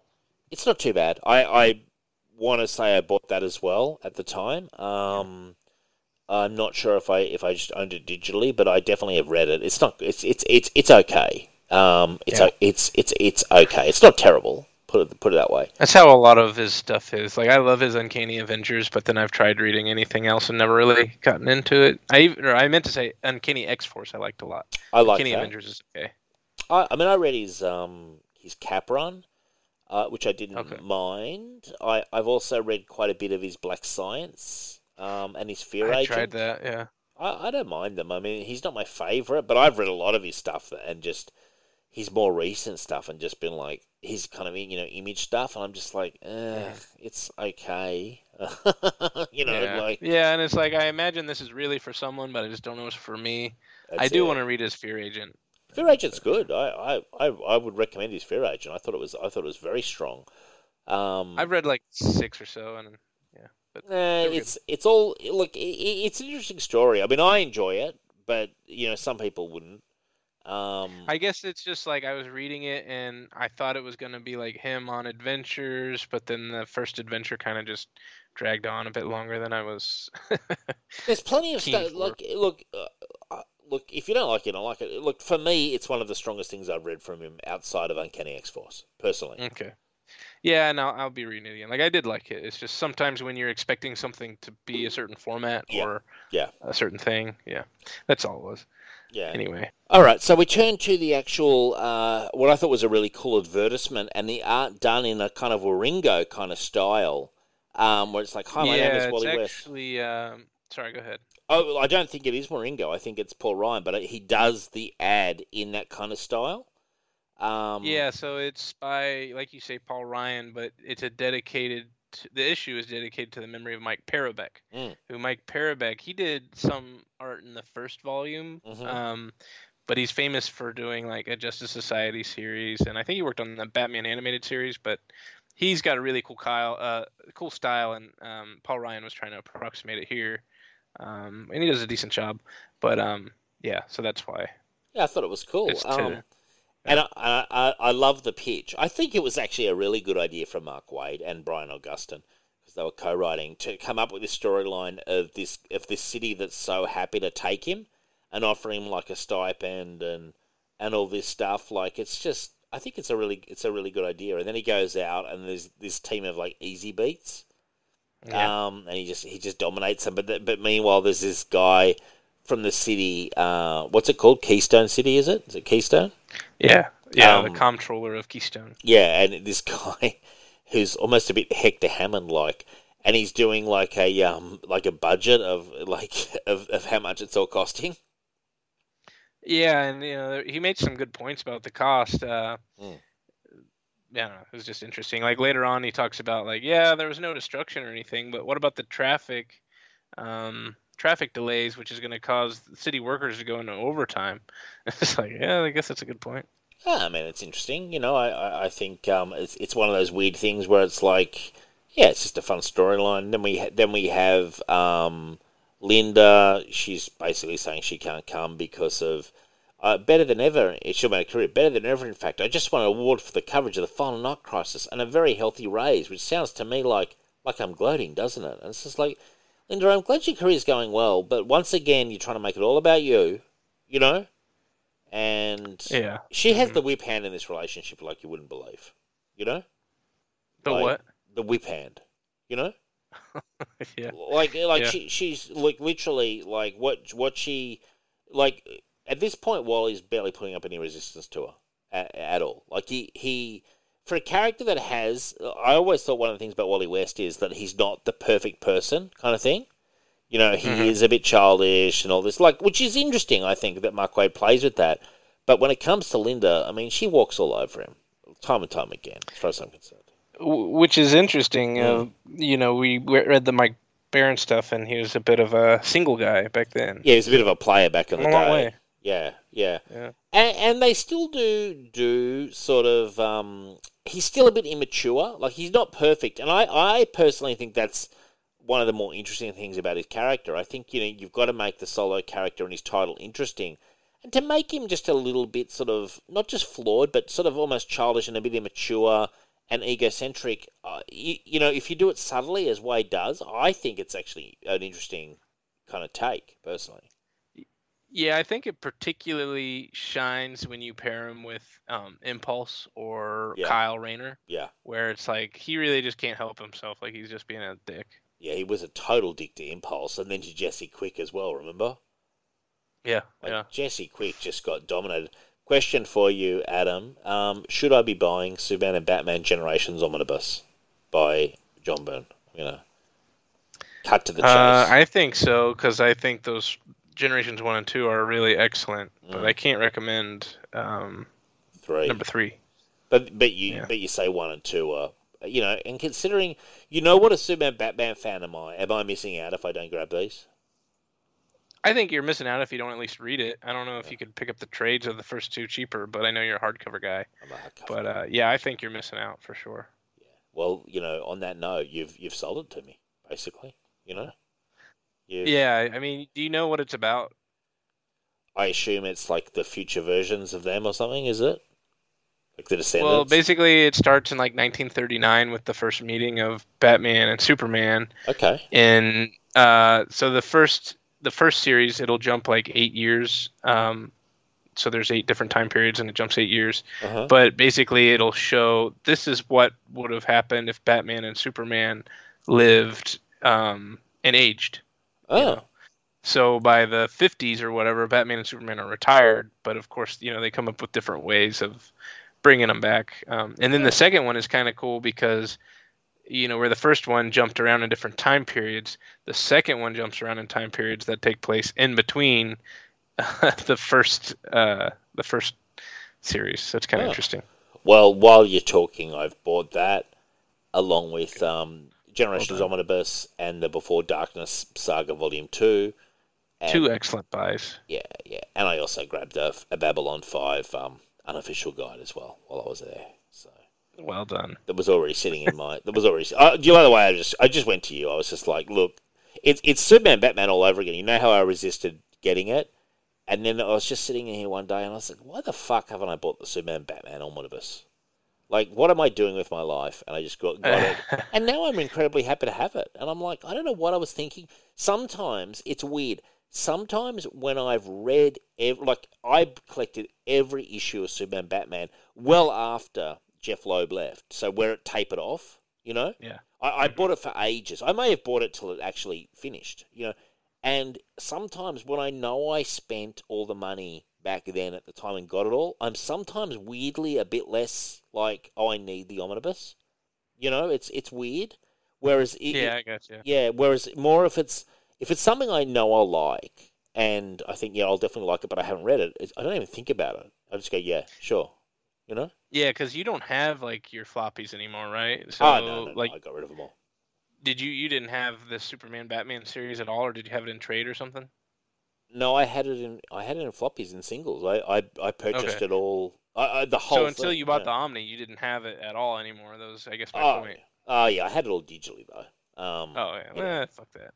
Fuck digital. yeah, yeah. you need for the shelf. for the shelf. No, for the shelf. No, no. When I met Michelle, I pretty much stopped buying um, singles, and, and it was. I'm glad I did. You know, Yeah. and I- I- and I just had all these. I didn't even. I didn't even have it like a proper like long box thing. I, I had them in boxes, but it was kind of like it was unwieldy. It wasn't something I ever went. Like I never went back through my. You, you know, after I moved to Sydney, and I was buying a lot more when I got here because I was working and I had cash. You know. Um, I, I was buying a lot of trades, but all the floppies and stuff, like I would never ever read them. You know what I mean? Like, and I was like, I'm really not reading these. Like, it's gotten particularly bad for me now that uh, you can pretty much read anything you want digitally Mm. immediately Mm. without having to dig through a box. yeah. So now, yeah, I'm kind of getting to that point too, unfortunately. Yeah, and I read a lot digitally too. I, I mean, I read a lot. Like even for this book that we're doing now, I, I as you know, I and I really like having stuff for the shelf. I, I, I read probably the first third of it, um, uh, you know, in the book in the paper version. But then I just, I, I kind of like, I, I find it easier to read quicker digitally. Yeah. And so I went to my thing and, and then I zipped through. But I mean, I do love sitting down with a cup of tea and and reading through my hardcovers and stuff when I have time. But when I'm on a time crunch like I was for this, um, it's a bit different. Like, yeah, no, it's interesting. But no, I definitely am Yeah. sort of more of a hardcover guy. Anyway, Yeah. so do you think you'll get to a point where I know Ray still collects floppies for his key titles? Will you get to a point where you sort of forgo them and then just collect them and trade a hardcover and read digitally? Um, I'll never stop buying everything. I don't think like there's certain characters or creators I'll always follow, but Mhm. if those characters and creators aren't being published, then Mm. maybe, yeah. Mm. But that said, like these long boxes, now that you mention it, I, I just don't have the heart to just. I don't have the time to sell them, and I don't have the heart to give them away. I gave mine away. I I gave. Uh, see, I, I every now and then I cleanse my trades too because I do replace old trades. There are some old trades I have that I'll never get rid of. Like my my Circle of Blood um, trade of Punisher that I bought in the mid '80s. I will never Yeah. get rid of that. My Kingdom Come, never get rid of it. My my Dark Knight Returns original, never get rid of it. But plenty of trades that I have upgraded from, I'll I just happily just I, I just I usually just give them away. I, just I'm like I, I say to Richard or whoever, do you want these? You can have these if you want them. I don't care. yeah, I, I should do that. I just I don't know. Have you got like but uh, nieces yeah, or nephews I, or I'm anything? thinking about upgrading my JLA trades to the the big deluxe edition. well, you've got a kid. You, I was gonna say you got nieces and nephews. You've also got a child that you can brainwash. true. You know. Yeah. You know. Someday. Oh, you know, I know Ray. I, I, I, I said to Ray, I bet your kid, Finn, thinks that Moon Knight's like the biggest character in comics.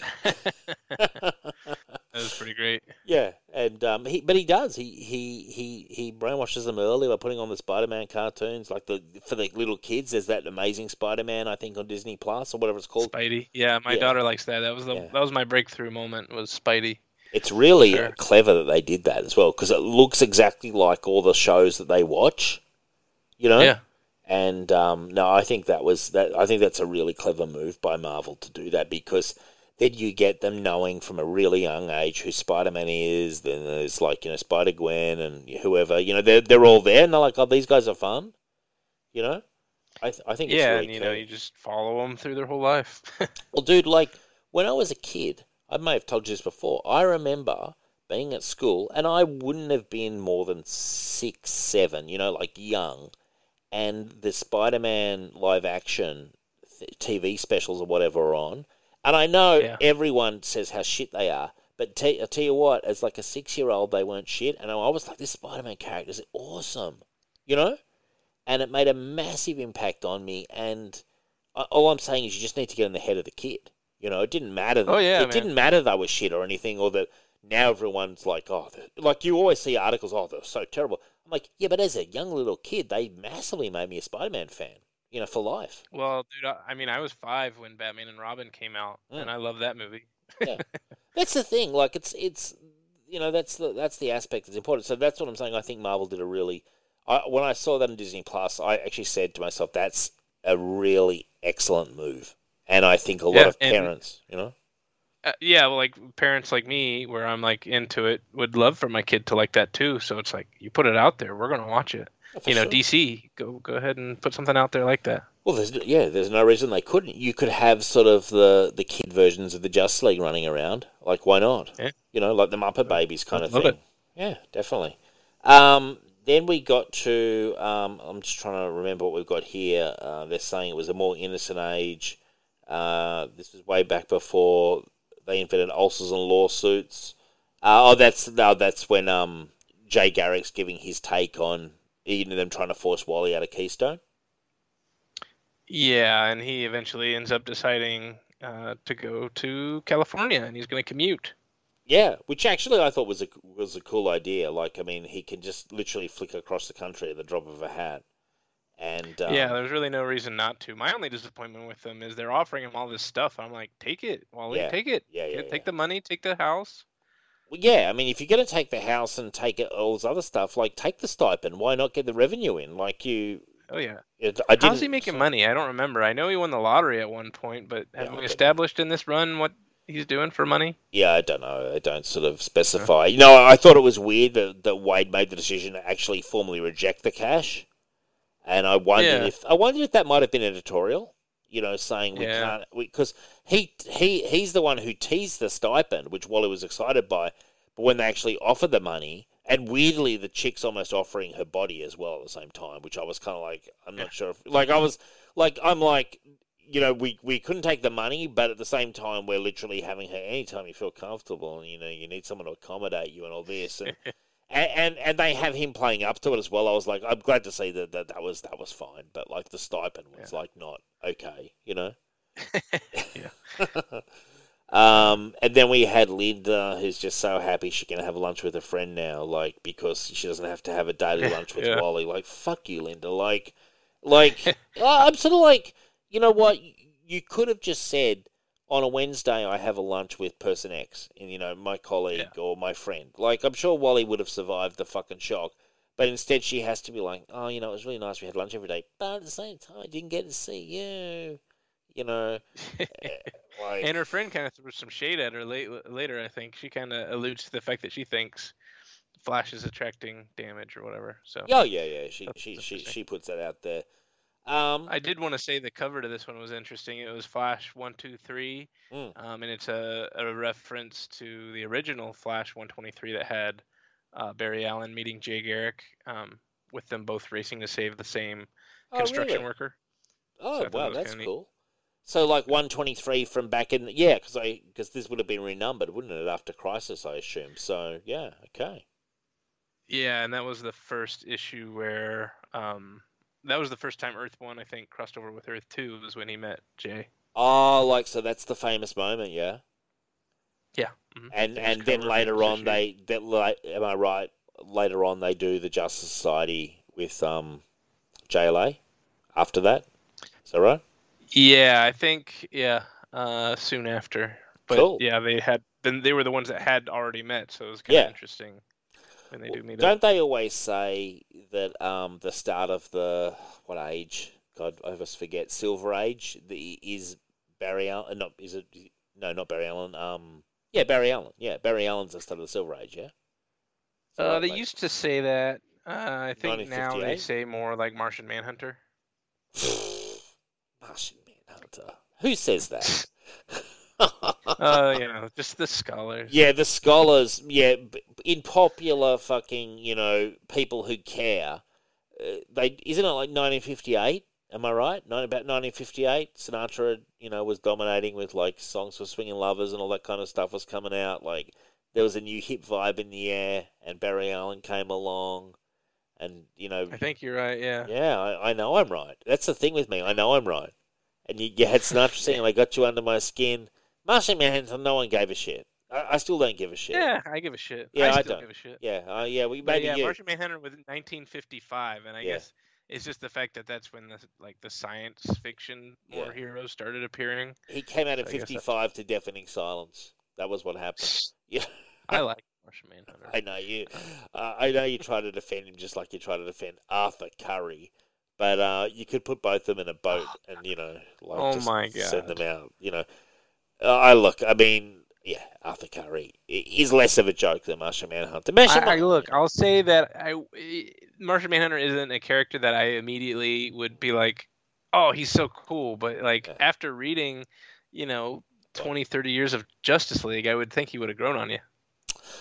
He's okay. Um, I, I find him incredibly dull, frankly. Uh, like, like he's okay in the Justice League. Like, I don't, I don't hate him because he's got the telepath powers.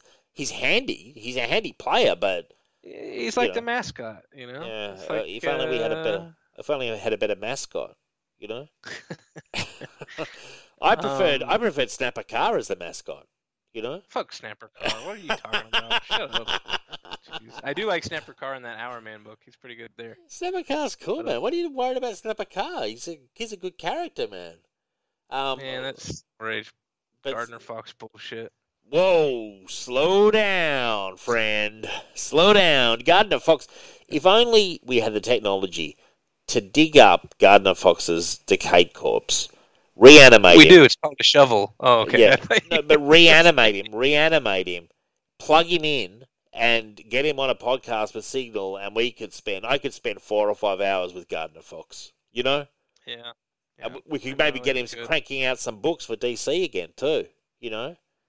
And, um, we, That I'd like to see. Yeah. yeah, things will get back on track real fast.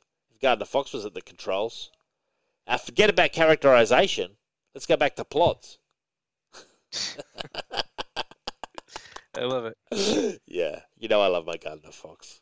He, um, I've actually got some of the fantasy books he read as well that he read. He wrote, um, sort of Conan the Barbarian sort of um, Oh, okay. spin-offs.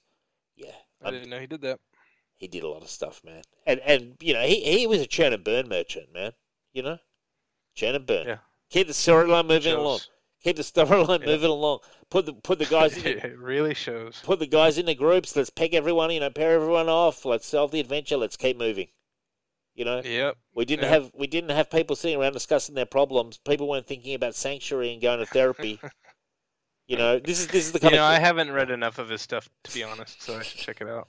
You should check it out. You should check out about a hundred issues of Just League and and then come back to me with you. What's with, the one? Is there one Gardner Fox story where you're just like, oh, this was good? I don't know, dude. I, I, I don't fucking remember. Like, but like, I just I just Nothing appreciate the stands out. Okay. I, I I appreciate the the way that he just pumped it out. Well, yeah, I, I'd say go check out the JSA JLA crossovers if you're that worried about. I like, have those. That's the one thing I've tried re- reading, and Yeah. yeah, okay, I've tried. But dude, don't forget, it's it's the nineteen fucking fifties and sixties.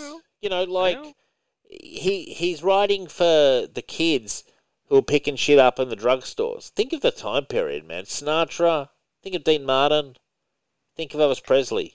Think of the Yeah, soda pop man. store. I mean, I've read a lot of like 50s and 60s comics. It's just that didn't uh, Yeah. speak to me. Well, well, you know, maybe maybe for me it's more of a nostalgic thing as well. Like, you know, Yeah. I spend more time in the seventies with the Bronze Age than I do in the sixties and, fifties. But I appreciate that he built the whole thing up. I also, being serious for a second, I like that when Grant Morrison did it, he said he was doing a Gardner Fox, but for the period, so it Mm, was plot heavy. And of course, Yeah. he introduced a bit more characterization because there's very little characterization in those those Just Leagues. But he, I like the I like sort of what I like is I like that that's what Grant was doing as well. He was moving the plot forward fast, and he was very inspired by the way Gardner Fox did it with the Big Seven back in the day. And that's kind of more what I think. I think that kind of thing's interesting. Yeah, and you saying that, I can definitely see that in the Morrison stuff. Yeah. Um, yeah, and I, I think mean, it, with yeah. the Justice League that works, you know, Oh, they all have their own 100%. books anyway. Hundred percent, man, and, and and also I, I, I do want to say, and we're we're kidding around, but I have a lot of respect for the people who who laid the foundations, you know, and who got these IPs and teams up and running. And I would feel the same way if I felt very strongly about the Avengers. I'm sure I would look back at that stuff with more reverence than I do. But because for me, Justice League is is where it's at, you know. Um, it's cool. I'd I'd love like to read. Um, actually, something I would be interested in is like a biography of Gardner Fox. Something like to get a proper story of his life, because Hmm. and and that would interest me. That would actually be something. Um, if someone's done that, uh, you know, point me to it because I could imagine myself sitting down, cup of tea, cup of coffee, leafing through. Oh, Yeah. How odd. For some reason, I had this page up and I wasn't even like looking up what you were asking about, but there's a book called Forgotten All Star, a biography of Gardner Fox by Jennifer D. Ross. De Ross. Yep, I'll So, um, I should check it out. I should check it out. Sit sit down, relax. If only we could. I wish we could reanimate corpses to to talk to the dead. You know, like. and who was that guy that I was saying I wanted back? Um, it was someone. It was Bob Haney, Zany Bob Haney. Yeah, Yeah, I mean, you say that about a lot of people, Michael actually. I feel like you said it about um, Michael Fleisher, who's the guy that did uh, Squadron Supreme? I feel like you said about him. Mark Gruenwald. Yeah. Maybe. I have a lot of respect for Mark Gruenwald. Mark Gruenwald was an excellent writer. Like I think it's just sad he passed away so young. But some of these old legends, like the like a Zany Bob Haney, uh, Gardner Fox, you know, dig them up, get their stories. You know, Do it why it. not? Yeah, do it. Like exactly. Come on, technology. You know, and and we'll but, get there. but but as well, they've only got like an hour, and they you know they want to spend time like you know like we're talking to like you know their descendants and stuff. I'm like, no, we want you on Signal. we want you. We, we want to grind you for answers on Signal. Um, what I always hope though as well is to get like the dark story. You know what I mean? Like, yeah, I was I was lost in a haze of pills and alcohol, pounding it out. You know, the rent was due, the creditors were knocking. Yeah, I'm sure there's stories like that. Yeah, there. I'm sure there are, man. Like, you know, because that's the thing. Like, they were pounding out the stories. Now, anyway, chaining back to this storyline, so we had Linda bitching out to a friend. Yeah, thanks, Linda. Like, as usual, not happy. And, um, but I love this stuff where her, like, Flash is wearing the hat on top of his uniform. Yeah, He's got the cap on. all That's the merch. I always love a good merch scene. And he's saying, Okay. like, he should be getting, making a cut of it. Um, and I was wondering if that was a bit of Mark Waid thinking, you know, why isn't the writer getting a cut, you know, of something, you know? Maybe, yeah. I do think it's weird that he, you know, he doesn't seem too put out about not getting a cut of the merch, but like he probably should. And then Yeah. also, if he is worried about getting a cut of the merch, like why doesn't he take the stipend?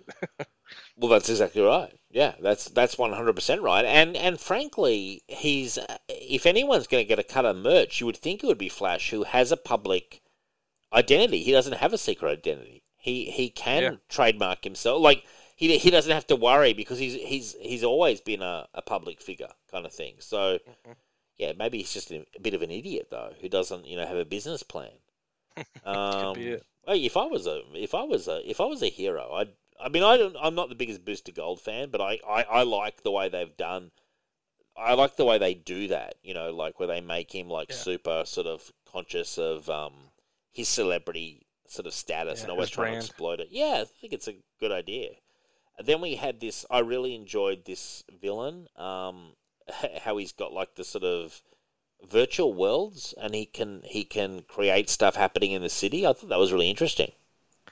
Yeah, and he was a interesting villain for the Flash because he, the Flash isn't sure if he could run into somebody or kill somebody, you know, by going fast. So he couldn't. He's powerless at that point, right? Yeah, no, it was, it was cool. Like I thought it was um and again I, I, I like this style of artwork. Um it's very of its time. Um I just thought it was I just thought it was cool. Uh, It was funny having the um the the ladies and uh he's um he's doing stuff to them. Like if you notice he massively ages them up or something uh, when when he's talking to them. I, I didn't No, the thing is that he makes them attractive and beautiful when he's around, but they're not actually that good Oh. looking.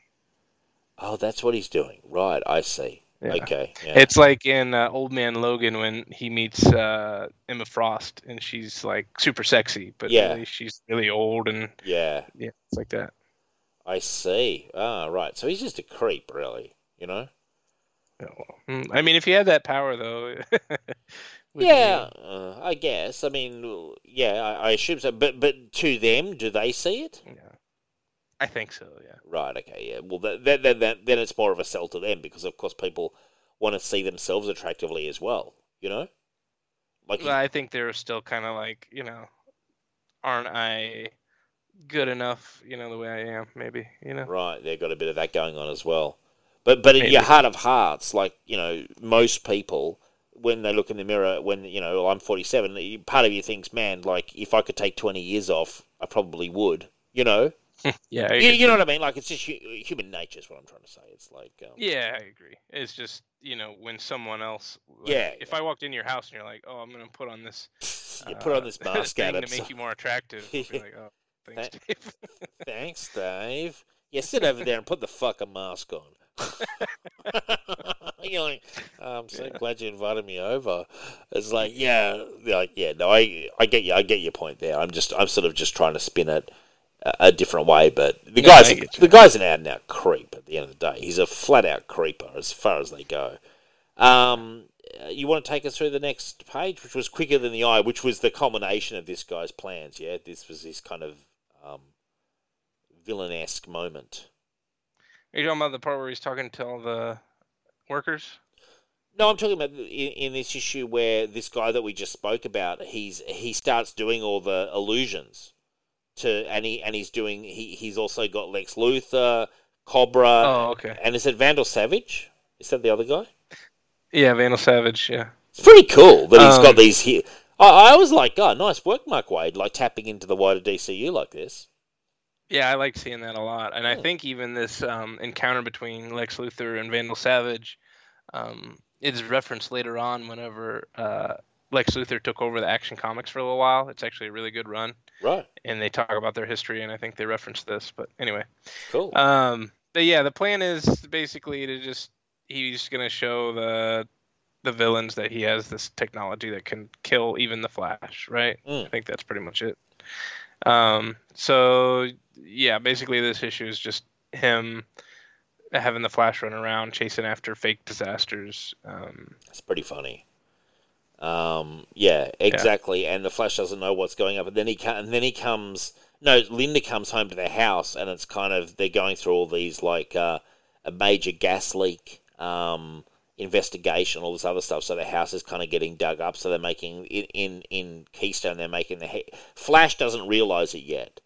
Um, yeah, but they're he trying to put the pressure on and get him to move out.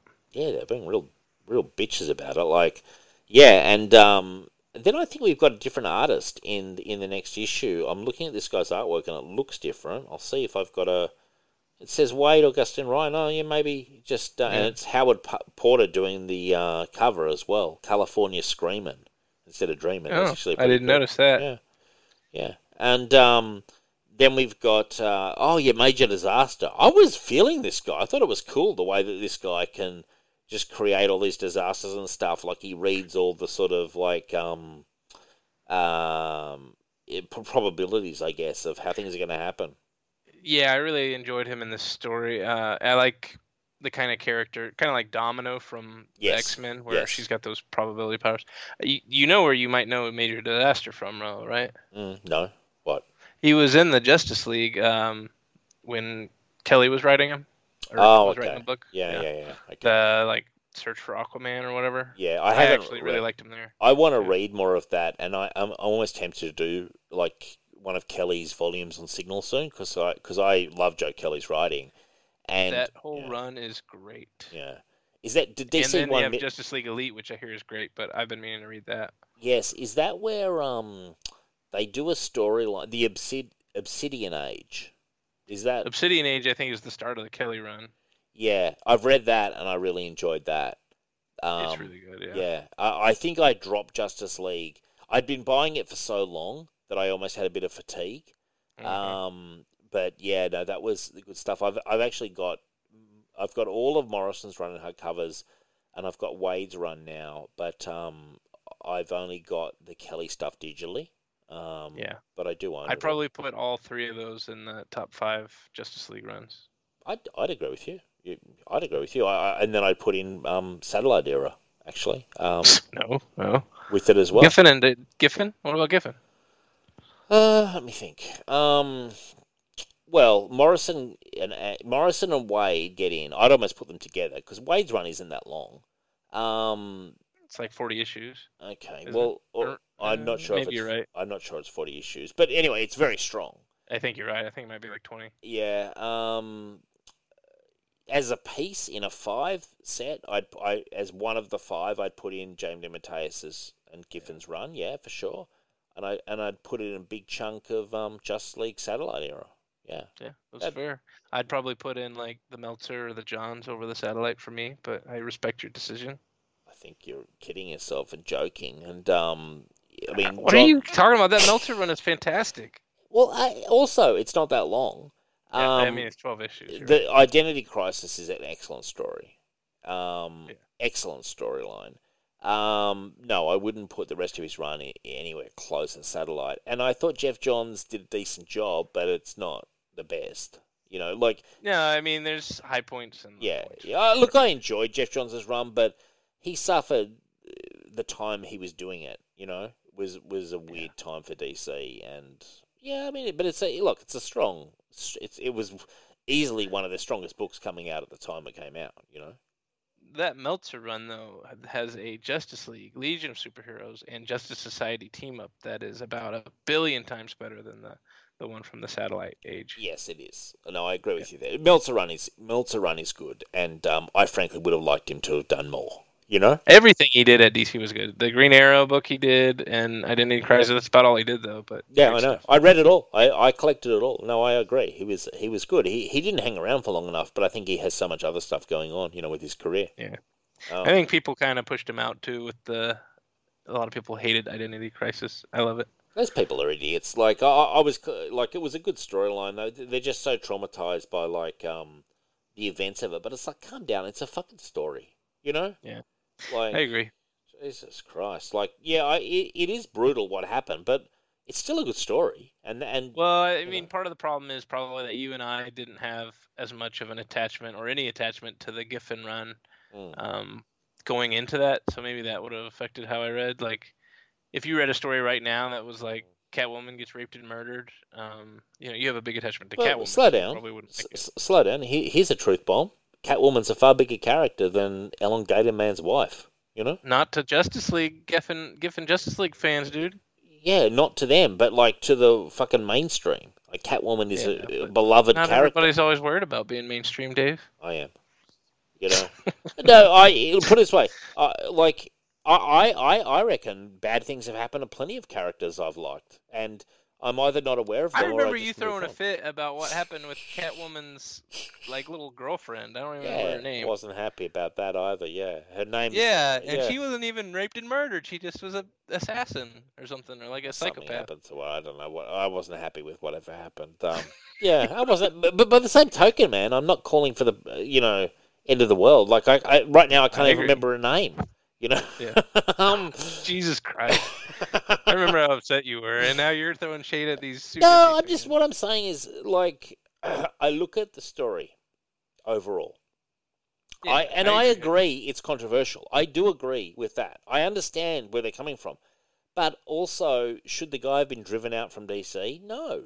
No, I agree. I look at his overall. But I mean, I guess I would say, you know, you say Sue Dibney, but it's more than just Sue Dibney, where it's more like Dan Didio kind of had this whole thing out for an entire era of comics that mm. wasn't really that far removed at the time, you know. Yeah. So Well, you know that that aspect, I'm, I'm, you know, not as keen on. I, I all I'm saying is I thought it was a good storyline, oh, me too, me too. you know the the story itself, I enjoyed a lot. I bought it in singles coming out at the time, and I really enjoyed it. I do recall also when when that happened, the outrage it wasn't quite the same level of outrage. Like it was there was there was the internet was around and everything, but it wasn't Twitter. Kind of like it was a bit less. So it was like message boards or whatever. Yeah, exactly. Yeah, you had to kind of go. You, you put it this way, you could avoid it completely. You know, Yeah. and I Yeah. remember. I will say. Oh, go ahead. Sorry. No, no. I was, I'm just sort of saying, like, sometimes I understand why people are upset, but like honestly, if the story had sucked, like say Heroes in Crisis example, Yeah. boring story, and I hated wh- whatever they did with Wally West in that. But I hate mm-hmm. it more for how boring and shit the whole good it was. storyline was. You know, like Like if it was a really good story that fucked up Wally West for ten years, like I guess I could be okay with it if it's a good story. But that's people point. are still pissed about that identity crisis though, and I'm just like, I enjoyed it. I think they need to calm down a little bit. You know. Uh, I did want to say also Identity Crisis. I'm glad that you like it because the Geoff Johns run heavily ties into Identity Crisis. Yeah. Crisis. Yeah, no, in fact, is it Geoff Johns who wrote a, a, a Justice League story called Crisis of Conscience. It might have been Mark Waid. Yeah. Yeah, no, it was it was Johns'. It was really good. Absolutely loved that period. Loved it. Yeah. Loved it. Um, when I think of Geoff Johns' as Justice League, I think more of the New Fifty Two Justice League run. But Yeah, yeah. yeah, but but that Crisis on Conscience and and the voting and how all that happened, absolutely loved it. Yeah, no, it was. And it yeah, was I think that was only like a five or six issue run that he did. But I, I actually was meaning also that his Flash run Mm. ties in pretty heavily to Identity Crisis, where Wally has a bit of a crisis of conscience or something because of uh, oh, cool. finding out this information about how Well, voted. I'd be up for all of that sort of stuff, man. Uh, That was a really, really entertaining period for me as a DC reader. You'll be pleased. I liked, I liked when Major Disaster's looking in the mirror and he says, "What a jip! My power lets me get a read on everyone, everyone but me." And then he walks away. I thought that was cool. That was Cool. cool. And then we had a pretty funny moment with what's his name, Argus, Argus or something. I think it's Arg. Is it Argus or Argent? Uh, it's one of I'm not sure, but the way he's just standing in the shadows when the when the mayor's just talking, it's pretty fun. Yeah. And Yeah, he's got this weird camouflage. and then you get the the the the um, boomerang comes in, and you get the crazy evil rogues, Captain Cold. Let me try to name them: Captain Cold, Mirror Master. I don't know who the guy in the white is. Um, the Wizard and Boomerang. Yeah, Weather Wizard and uh, Captain Boomerang and Heatwave. Heatwave. Well, oh, right, Heatwave, which is I know him from um like Legends of Tomorrow and stuff. He's he's like Captain Cold's mate. Yeah. Mhm. Um. Yeah, and you'll you'll really come to like these guys. I think once we get to the Johns run. Oh yeah, no, I'm sure I will. Yeah. I would compare the Johns Flash run to like James Robinson's Starman, where there's Awesome. a lot of emph- em- emphasis on like the city, the supporting characters, the villains. Where what Mark Waid's run is just Wally West. Yeah. Yeah, yeah, yeah. No, I'm really looking forward to it, man. To be honest. Um. Yeah, no, it's good stuff as well. And you got Major Disaster at home with the cat, and saying how he sold his soul to a demon named uh, Neron, and then it's kind of funny. The the the the woman's just like talking and shit, and then he, she does the stuff so that the parrot gets killed. Yeah, that made me sad for the kid, the parrot, but yeah, Yeah, but, I thought he was gonna kill his ex-wife. Honestly, I would have. I did think that as okay well. with that. But they were sort of like, fuck this, we're going to fuck this parrot up. We're going to show the major disaster just doesn't care. You know, Yeah, he's bastard. It's just a nihilistic bastard. Um, and, and he uh, he like hijacks a big earthquake machine and he creates an earthquake, but Flash stops him. But it turns out he was creating a tsunami that's going to crush the city. I know Right. another another citywide disaster to try and avert. What a what a surprise! Um, it is funny when he's doing the ha ha ha and like Flash's like he actually has a ha ha ha moment, and Flash's hand is just sticking out of the ground. yeah, and then he's able to like vi- that was kind of cool actually. He was able to vibrate down, Yeah, and every time he vibrates, it creates an explosion. So he rode the explosions up to the surface. It was kind of neat. Yeah, I thought it was cool. Um, he's find Argus, and his name is Argus, just beat him within an inch of his life by Jay Garrick.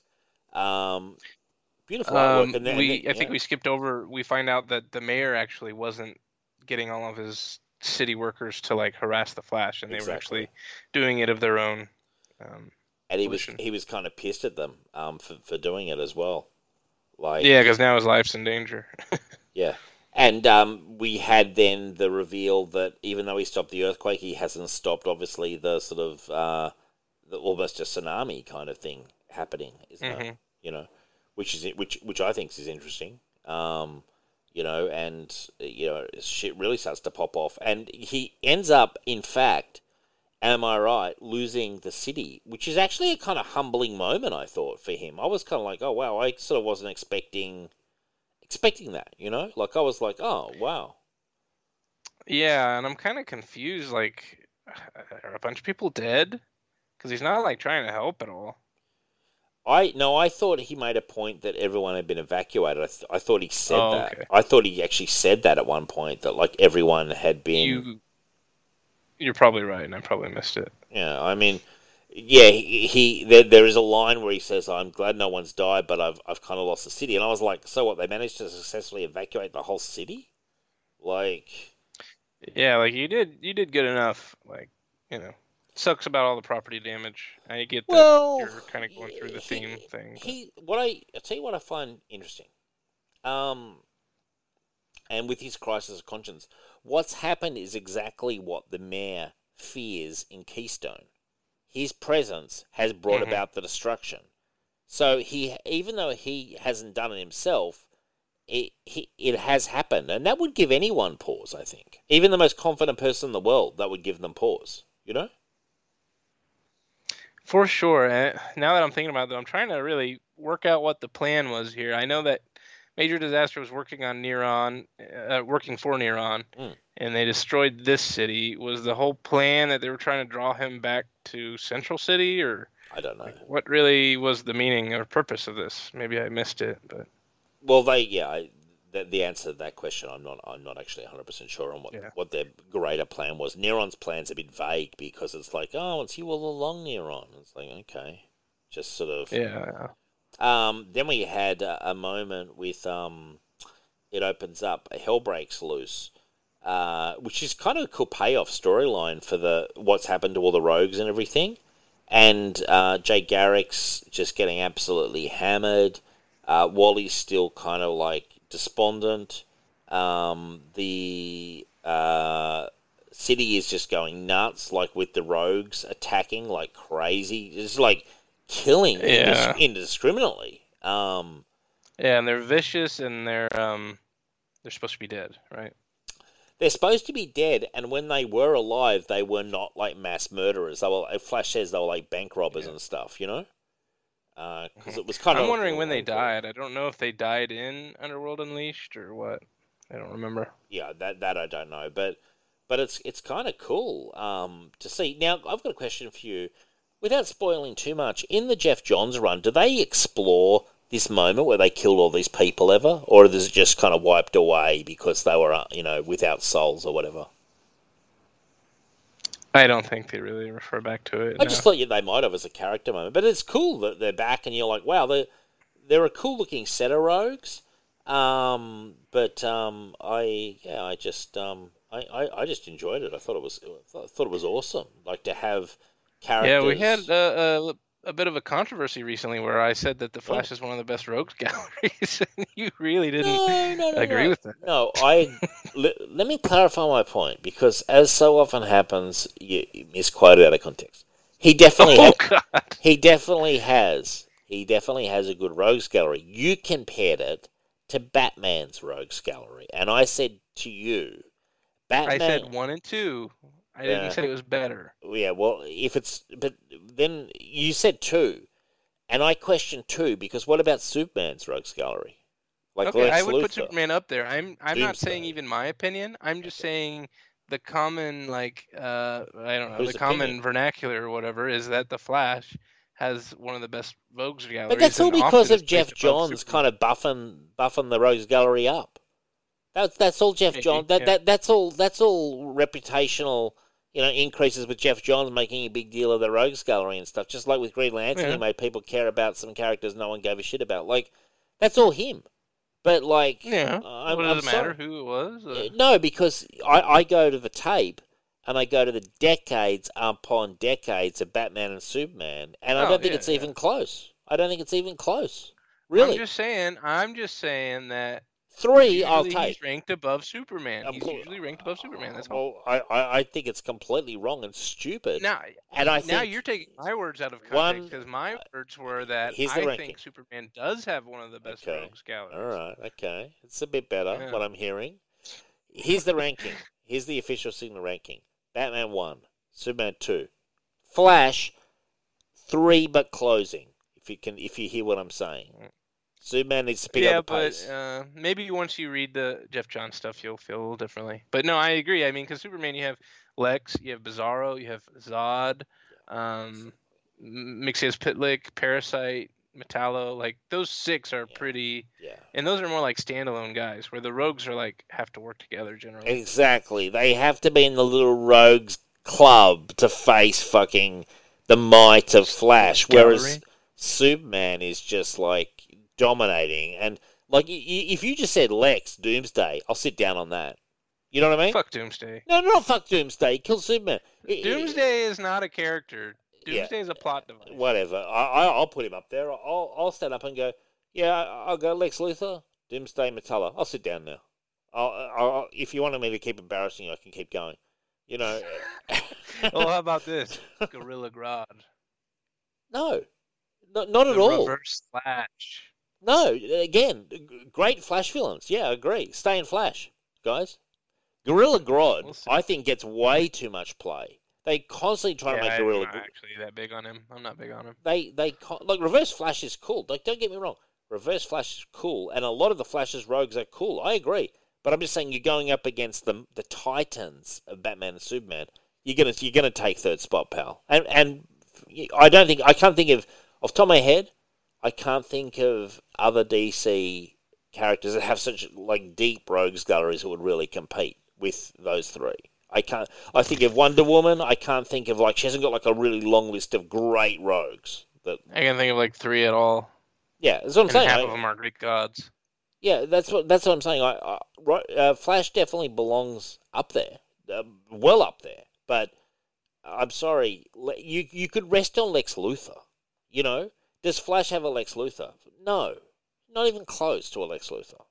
You know, Uh, That's it, man. Yeah, yeah. yeah. Right. Suddenly, I mean, I'm Lex starting to make it. This is the thing. This Lex, is yeah. Lex Luthor is the greatest, probably supervillain. So yeah. Yeah, this is the thing, man, and no offense to you, but like a lot of people sitting out there, you know, I call them echo chambers, and they convince themselves of certain things, and and then suddenly the cold, harsh truth, reality of, of Signal comes down, and I just go, Lex Luthor, Doomsday, Bizarro, good night. You know, Fuck eh, Doomsday, dude. I, the fact that you say Doomsday, I cannot take you seriously.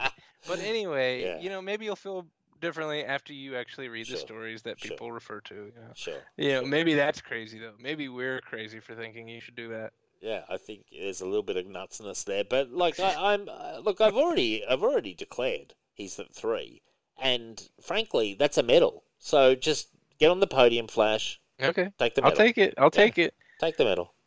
Um, we'll see. We'll see how you feel in the future. We'll see. I do. I want to say this on record because uh, if you dig into the tapes, you're not going to get Dave going, "Oh, Flash doesn't have good rogues." I enjoy the rogues here, and I can totally appreciate that. That Waid hasn't done too much with them at all, but I'm looking. But uh, I'm looking forward to them, and I've seen a bit of the rogues here and there just in reading DC. I mean, I'm I'm down for it, man. You know, I'm sure Geoff Johns buffs these characters up massively. You know. Waid's Yeah, run's more focused on Wally and Linda. I mean, he spends almost too much time on them at times, you know? Agree, especially these last three uh, volumes.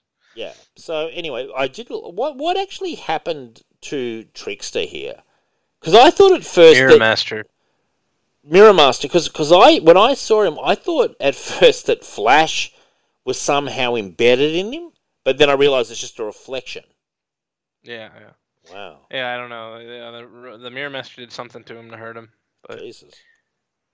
And Pied Piper had the um the thing from uh, what's his name Neron as well, but hadn't used it. Um, yeah, and then and then Flash takes takes it, and then he goes down to hell, and uh, then Neron's there smiling sinisterly at him. Um, it's interesting. Yeah. And I wish that Neron was kind of cool, honestly, like a very Mephisto type.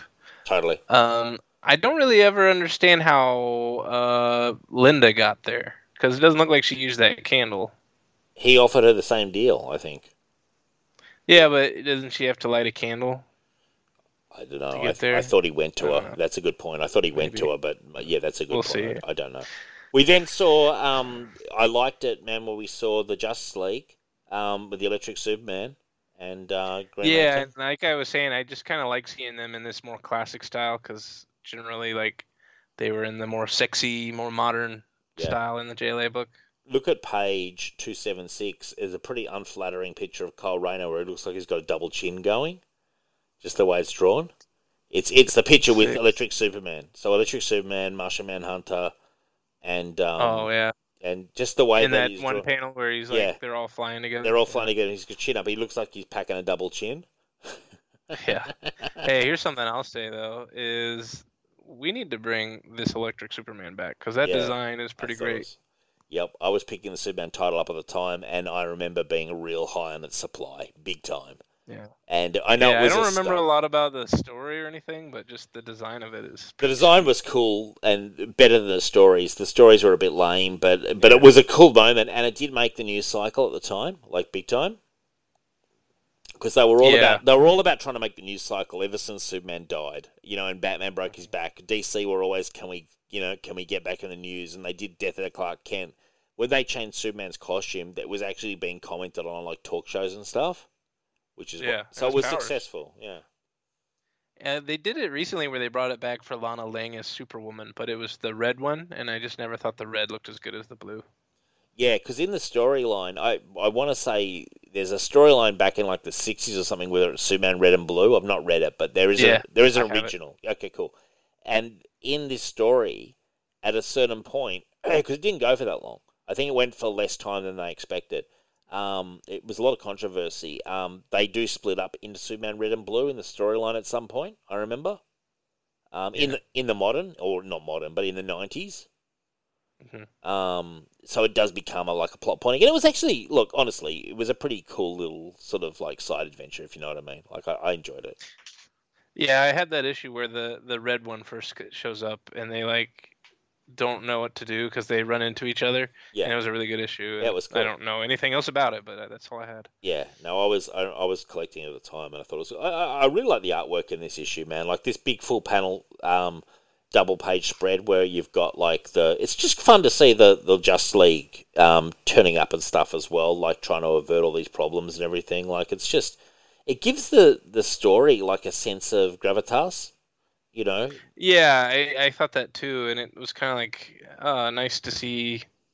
I don't know, nice to see these guys. It was a breath of fresh air. Yeah. And meanwhile, the candle's burning down. Um, and has Wally got it in his hand? Oh, no, he goes back and picks it up. And then he goes back to Neron and he's like, name your price. And um, really interesting, uh, considering how much time they've spent going on about how Linda's the only thing that holds him, you know, together. And, you know, at one point, didn't he travel back through time just based on love, which I thought was almost gag inducing. But anyway. Um, I just hate that shit where it's like, oh, I just love her so much, I just focus on the love, and then suddenly I'm back and everything's all right. And I'm just like, oh, really? Like, Well, there's also the thing earlier where he was able to like. He said that he was able to sense when she was in trouble, yeah, I- which was supposed to just be like you know like, what the a feeling that you get. But I'm like, eh, I don't think that's how it works. yeah. Well, I was when she called out, I, and he's like, Linda. I was like, does Flash suddenly have super hearing? Because if this was Superman with Lois, I would make sense. You know how he's always been able to do that, like hear a voice from across the world. Like, but I was like, when did Flash have super hearing? But then it's like, oh, it's just a feeling because I love her so much. I love her so much. I was just like, oh, how fucking convenient. Like, you know, um, if only this feeling activated more often, she'd be in a lot less trouble. You know? yeah, for sure. Yeah, no, I, I Um, frankly, I hated that moment. And if I had Mark Waid here, I'd probably say to him, did you feel like it was, what do they call it? Deus ex Machina? Like, it was just, you know, you Yeah. just, you were just plot, plot, the plot convenience of that was just appalling, Mark Waid. Like, did you, when you wrote that and saw it published, were you afraid that, like, you'd get fired off the book? You know? Well, especially because the city was kind of destroyed already. Like he didn't have anywhere else to go. yeah. Like it would have just made for him for him to just go home anyway. he was just moping, man. Like, and um, yeah. Anyway, and then we we get the um, pretty cool um decision that he has to give up the love, though. The the fact he did do that was was interesting. Um, and that's Yeah, it's kind of like the Spider-Man. Give Yeah. up the marriage. yeah, and it was. Am I right in saying it was? It was like the feeling had gone completely. Is that what Neron did? He abolished the feeling completely. I think he literally took their feelings for each other away, but they still like cared enough about of each other to like Hmm. try to make it a like they were both trying to like make it a clean Break. break where the other one wouldn't like miss them. So they cared enough to do that. So when he was kind of purposely being an asshole to, her, which I understand he was doing to sort of, he- didn't feel anything for her, but he knew that he just wanted to extricate himself from the relationship, so he was just making it super fast. Is that right? Yeah, I think so.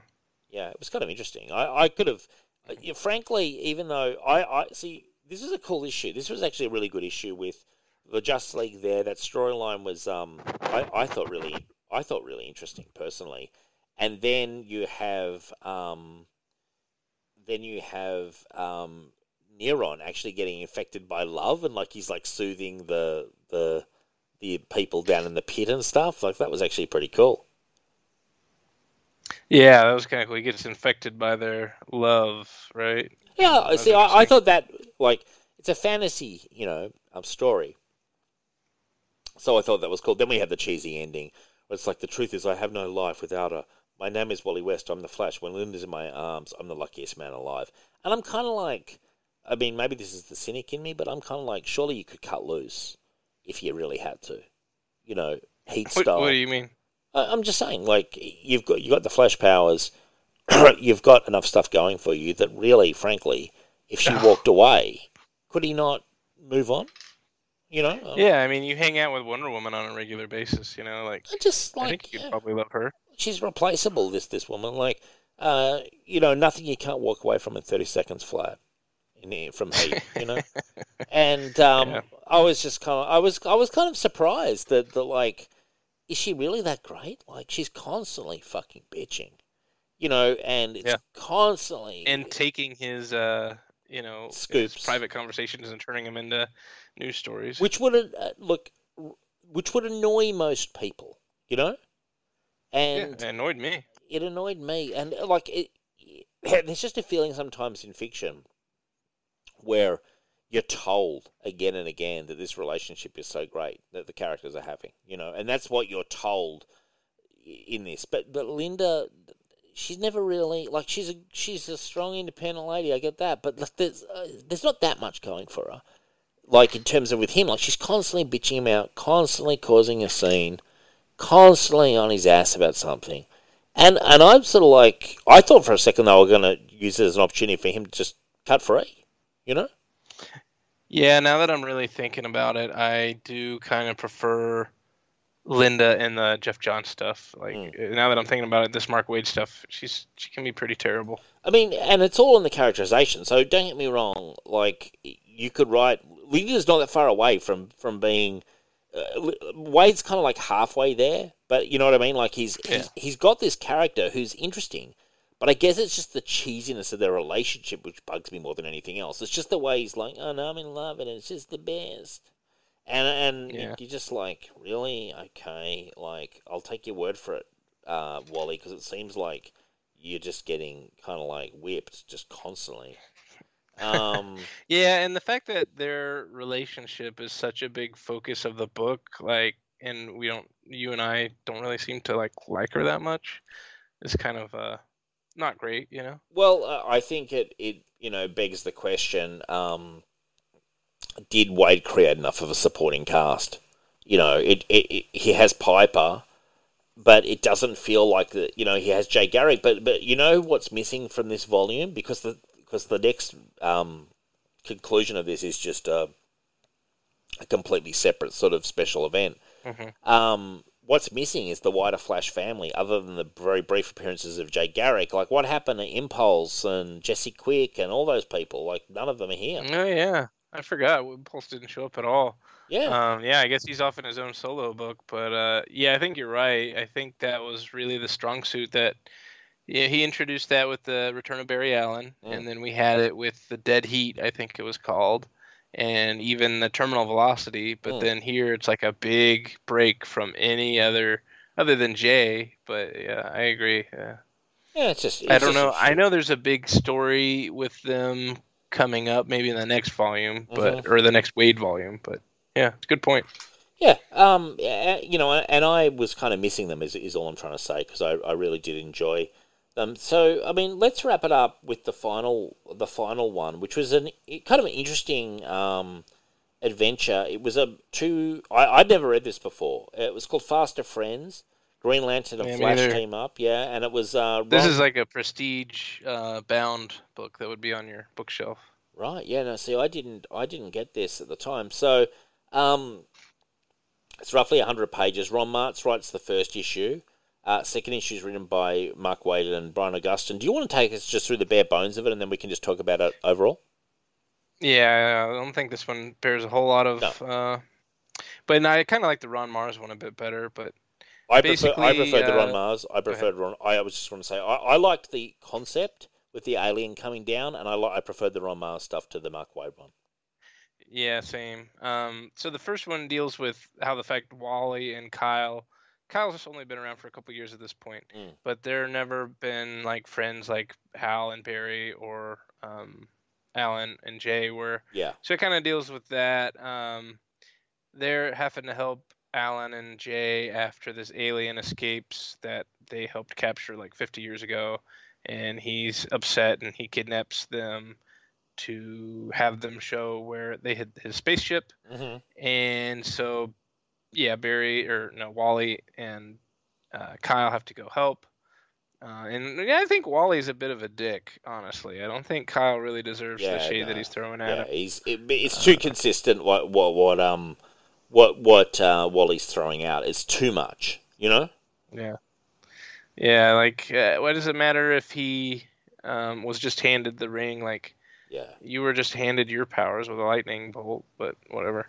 He's like, I paid Um, my dues. I've been a titan. It's like, well, not everyone had to come up through the sort of farm system, you know? Um, yeah, like, everybody has to start somewhere. yeah. I was. Yeah. Look, it's just that character point where I'm sort of like, they lay it on real thick, you know? And I guess it's fun that they don't get along like the uh, the past ones do, but Mm. you're kind of like anxious for them to get to the point where they do get along, Yeah. Agreed. which I think they do eventually, right? Well, yeah. I mean, I I remember them getting along to a point where it was more of a friendly rivalry, whereas back there, it's it's it's kind of like more bitchy, and it's more Wally than anything, you know? Like Wally's think just so bitching out constantly that anyone's going to fire back. If someone's just lobbing bombs at you constantly in the workplace, you know, you, you're going to be you're to snap back. But but Wally seems to instigate it. He seems determined almost, you know. Yeah, and I think the next volume that we get to will be the one where he and Wally and uh, Green Arrow all go on vacation together. Mm-hmm. So I guess by then they're probably better friends. Yeah. Uh, yeah, so that pretty much closes out the first one. The alien ends up blowing up their his ship, uh, trying to take out everyone, and he's also summoning these creatures uh, to come to Earth. Mm. So that was about that. Uh, the second one we can go through real quick too. I do like the art on this one. It's by Val Sam- Semeiks. Yes. Semeiks. Good good artist. And he did, yeah, he did a lot of the JLA stuff. I think he did DC One Million, which I love. oh yeah. Um, I was annoyed that this issue recapped the first issue a lot, where Me I felt like Me too. if it's a prestige book, you pretty much know that people are going to buy both copies, so you don't really need to recap it. C- Can I say one Whereas thing? if it was a I- monthly, yeah, One thing that I, I agree with you completely about the recap being unnecessary. Um, but I enjoyed the storyline with Jay Garrick. I really didn't know what was going to happen to him. Um, and I liked, I, I think they could have done it better, but I liked the idea of Wally and, uh, um, what's his name? Wally and Kyle. Kyle sort of swapping. I don't know what it was they did. They sort of swapped costumes, but also it seemed memories a little bit. Like they were fuzzy on their identities, at least. Um, I yeah, just it thought was odd, and then it just kind of wears off. Yeah, I, I think it could have been explained better than it was, but it was an interesting idea. Do you know what I mean? Like it was, it, the execution was not the greatest. No, yeah, I agree. I do like that part. I do think though that they put that in the back half of the second issue, Mm. where that seems like something they could have started like halfway through the first issue Totally agree. and have it be yeah, like they could have done more with it. Mm. But here it was just like them whining and kind of like I guess realizing their own com- complaining about themselves because they thought they were the other person Yeah, yeah. or maybe not. I, I really don't understand if their their minds were I, I think it was. I don't know. It, it was weird. It was like that they definitely their costumes got switched. Um, Yeah. But it was it was weird. It was like as if I suddenly thought I was Adam, but I don't know. I, I just thought I you was also you. had my memories like well, it was right? like as if I looked in the mirror and I was saw my, saw you rather than myself, and then I just assumed I was you, sort of weirdly. Yeah. You know, and I was like, okay. Do you know, like instead of going, oh well, this is weird. I'm Dave in Adam's body. I'm just like, oh no, I'm just, I'm just Adam. I don't know. I Yeah, just... it was super weird. Yeah, I don't know. It was a weird execution of the whole idea, Yeah. and I was, yeah, but yeah, I don't know. I think they could have done it. Um, there's this really, I don't know how much I like this story, but there's this uh, JLA story with where Batman and Superman switch bodies. It's called JLA Foreign Bodies. Yeah. And I always just loved that cover where it's got Superman and he's like doing a Batman pose into the shadows, and Batman is standing like with the American flag. I love it. Um, so I always liked that concept, and I just wish it was executed better. Yeah, Uh, exactly. But yeah, so basically they uh, go into these portals and they defeat this alien creature by basically Jay. It was kind of cheesy. Jay is like, "Oh, I understand what it's like to make mistakes and to be dying and something," and it convinces the alien creature to go away. Um, exactly. that was that was the worst part. Where where it's like where it's like we may not have saved this world, or the, you know, but we've probably paused it for a little while. It was super convenient. Like, but then I love the bit where Jay's like, "Well, I'm going, I'm out now," and Alan's like, "No, I can, I can. If we merge back through, maybe we'll just get tangled up as well, and it might cure your disease." And um, and he's like, "No, I don't want to take that risk." And then they do a like a running race to get to the thing, which I don't understand how f- the Flash didn't win that race completely. Isn't that his power? Yeah, uh, yeah. Um, but he was weakening, I guess. Yeah, I agree. And also, he's just never really as fast as Wally. I know. I do agree. yeah, it's- You, you should at least be faster than all the other heroes. yeah. Um, but but what was funny was the way that they sort of like uh, foreshadowed it. Like, if we go through the thing, we I might be able to fix you rather than make it a surprise. and like, so they had a little race, and then it turns out, surprise, surprise, what a fucking big surprise! Like he's totally cured, and Alan Scott, they they're like, and Alan Scott turned up okay on the scan too, and it's like, oh, Yeah. gee, what a surprise that was! And then the final image is still, I I felt, I I, I felt a bit annoyed by the final image, which showed them both pouting at each other, or pouting and, and backs turned on each other at the end with their arms crossed, uh, Wally and Kyle. I was like, wow, so there was no real growth, you know? Yeah, and also that image kind of reminds me of you know how sometimes like you're watching TV and an advertisement for a sitcom pops up on like the Yeah. bottom Yeah, fourth of the screen and it's like two characters and they're like back to back and yeah. You know oh we're we don't get along but we have a lot of fun. And it's kind of the pose they're yeah, giving. yeah, yeah. Wacky hijinks ensue. Yeah. Um, yeah, no, it was um, an interesting, um, interesting uh, sort of uh, read, and it was better than the Nightwing one. I, I mean, I, I did actually, I liked it more than the Nightwing Flash team up. Like, I'd give it like a seven out of ten, or maybe a seven point five. Yeah. Um. So I guess for me, we've been talking about how nice these. Um. You know, these are kind of like the complete collection Mm. thing they have at Marvel, where Yep. it's the Flash by Mark Waid. Yes. But it's like it's nice because it collects everything, but it's also not nice because sometimes the everything that they're collecting is, you know, just kind of disposable. Oh, I remembered something that's that, that's at the very end that I really enjoyed. That little Jesse Quick story. Oh Um, yeah, yeah, that was from uh, the showcase book. But yeah, uh, that was pretty fun. You like her a lot. I like Jesse Quick. I like her design. I like her characterization. Is she an impulse much? yeah, I don't think so. Oh, okay. Because that would have been a reason for read Impulse if there was a bit of her interaction. Um, yeah, I enjoyed that. Look, overall, this might be controversial. I think this is probably the weakest Flash that we've done in flashbacks, but still enjoyable with plenty of good moments. I think it was slogged down by that Nightwing. Um, And I'm giving it 7.5 out of 10, though. I still think it's a very strong book, and I'm, I'm glad I own it, but I just felt that it was kind of in the shadow a bit, and I do feel that the inclusion, uh, as you say, of that of both of the pre- the Prestige one was better than the Nightwing one, but both of them drew it out a bit, and Yeah. um, I don't know. There was some good moment. The politician storyline and the rogue storyline, where they get their powers, and the basic backbeat storyline of him changing cities was all interesting, which is why I'm giving it 7.5 out of 10.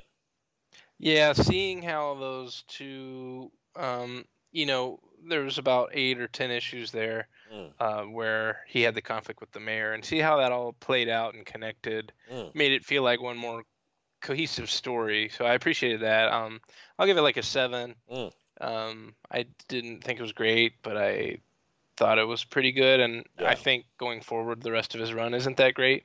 Um, he does try to get back to like doing bigger stories. So there's the next one has like this big villain that has a tie to the Flash's past, and Mm. another one where the Flash family are going through time and they're all fighting the different versions of this character. So he's trying to get back to the bigger stories after this. Um, and then the last one, I don't know if you remember whenever there's like the Dark Flash. He appeared in the Justice League book for a little bit, but Vaguely, Wally gets replaced by a different character, um, which was kind of a weak way to end his run. But Hmm. we'll see as we get to it. Yeah, no, definitely. I mean, so you're giving it seven. I'm giving it seven point five. Still enjoyable. Like I'm glad, glad I read it. Glad it's part of my collection. And um, the next one we'll do, and we'll do another flashback before too long. The next time Adam and I get together, we can do another Legion Outpost, Adam. Um, Sure. Or I don't know if you want to do uh, Dread or Dead. No, we can do a Legion Outpost. I know the Legionnaires are calling out for it, uh, and I'm always happy to do it. Um, and it can be, we can decide what, whatever you want to do. Basically, if you want to do this white triangle thing, whatever that is, I'm happy to do that. Um, what? Who? Who is the writer of this white triangle stuff? Is it Levitz?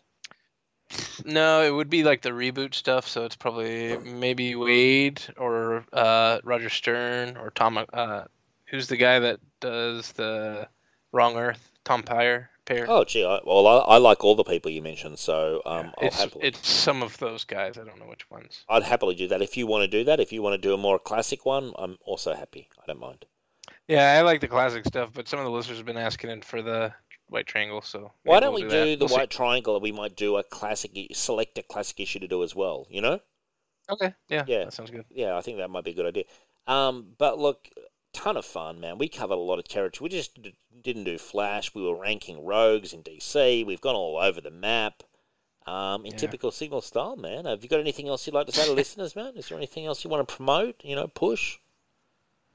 No, not No. me. Appreciate it though. Check out Signal of Doom. Check out Legion Outpost. That's it. Make it a make it a daily listen. You know, on the train, probably get a half an hour in of a show. We generally run like we, Signal. We're doing three to four. You know, with Richie, if Rich gets on a roll, Jesus, you know. All right, Adam. Thank you very much, and good night.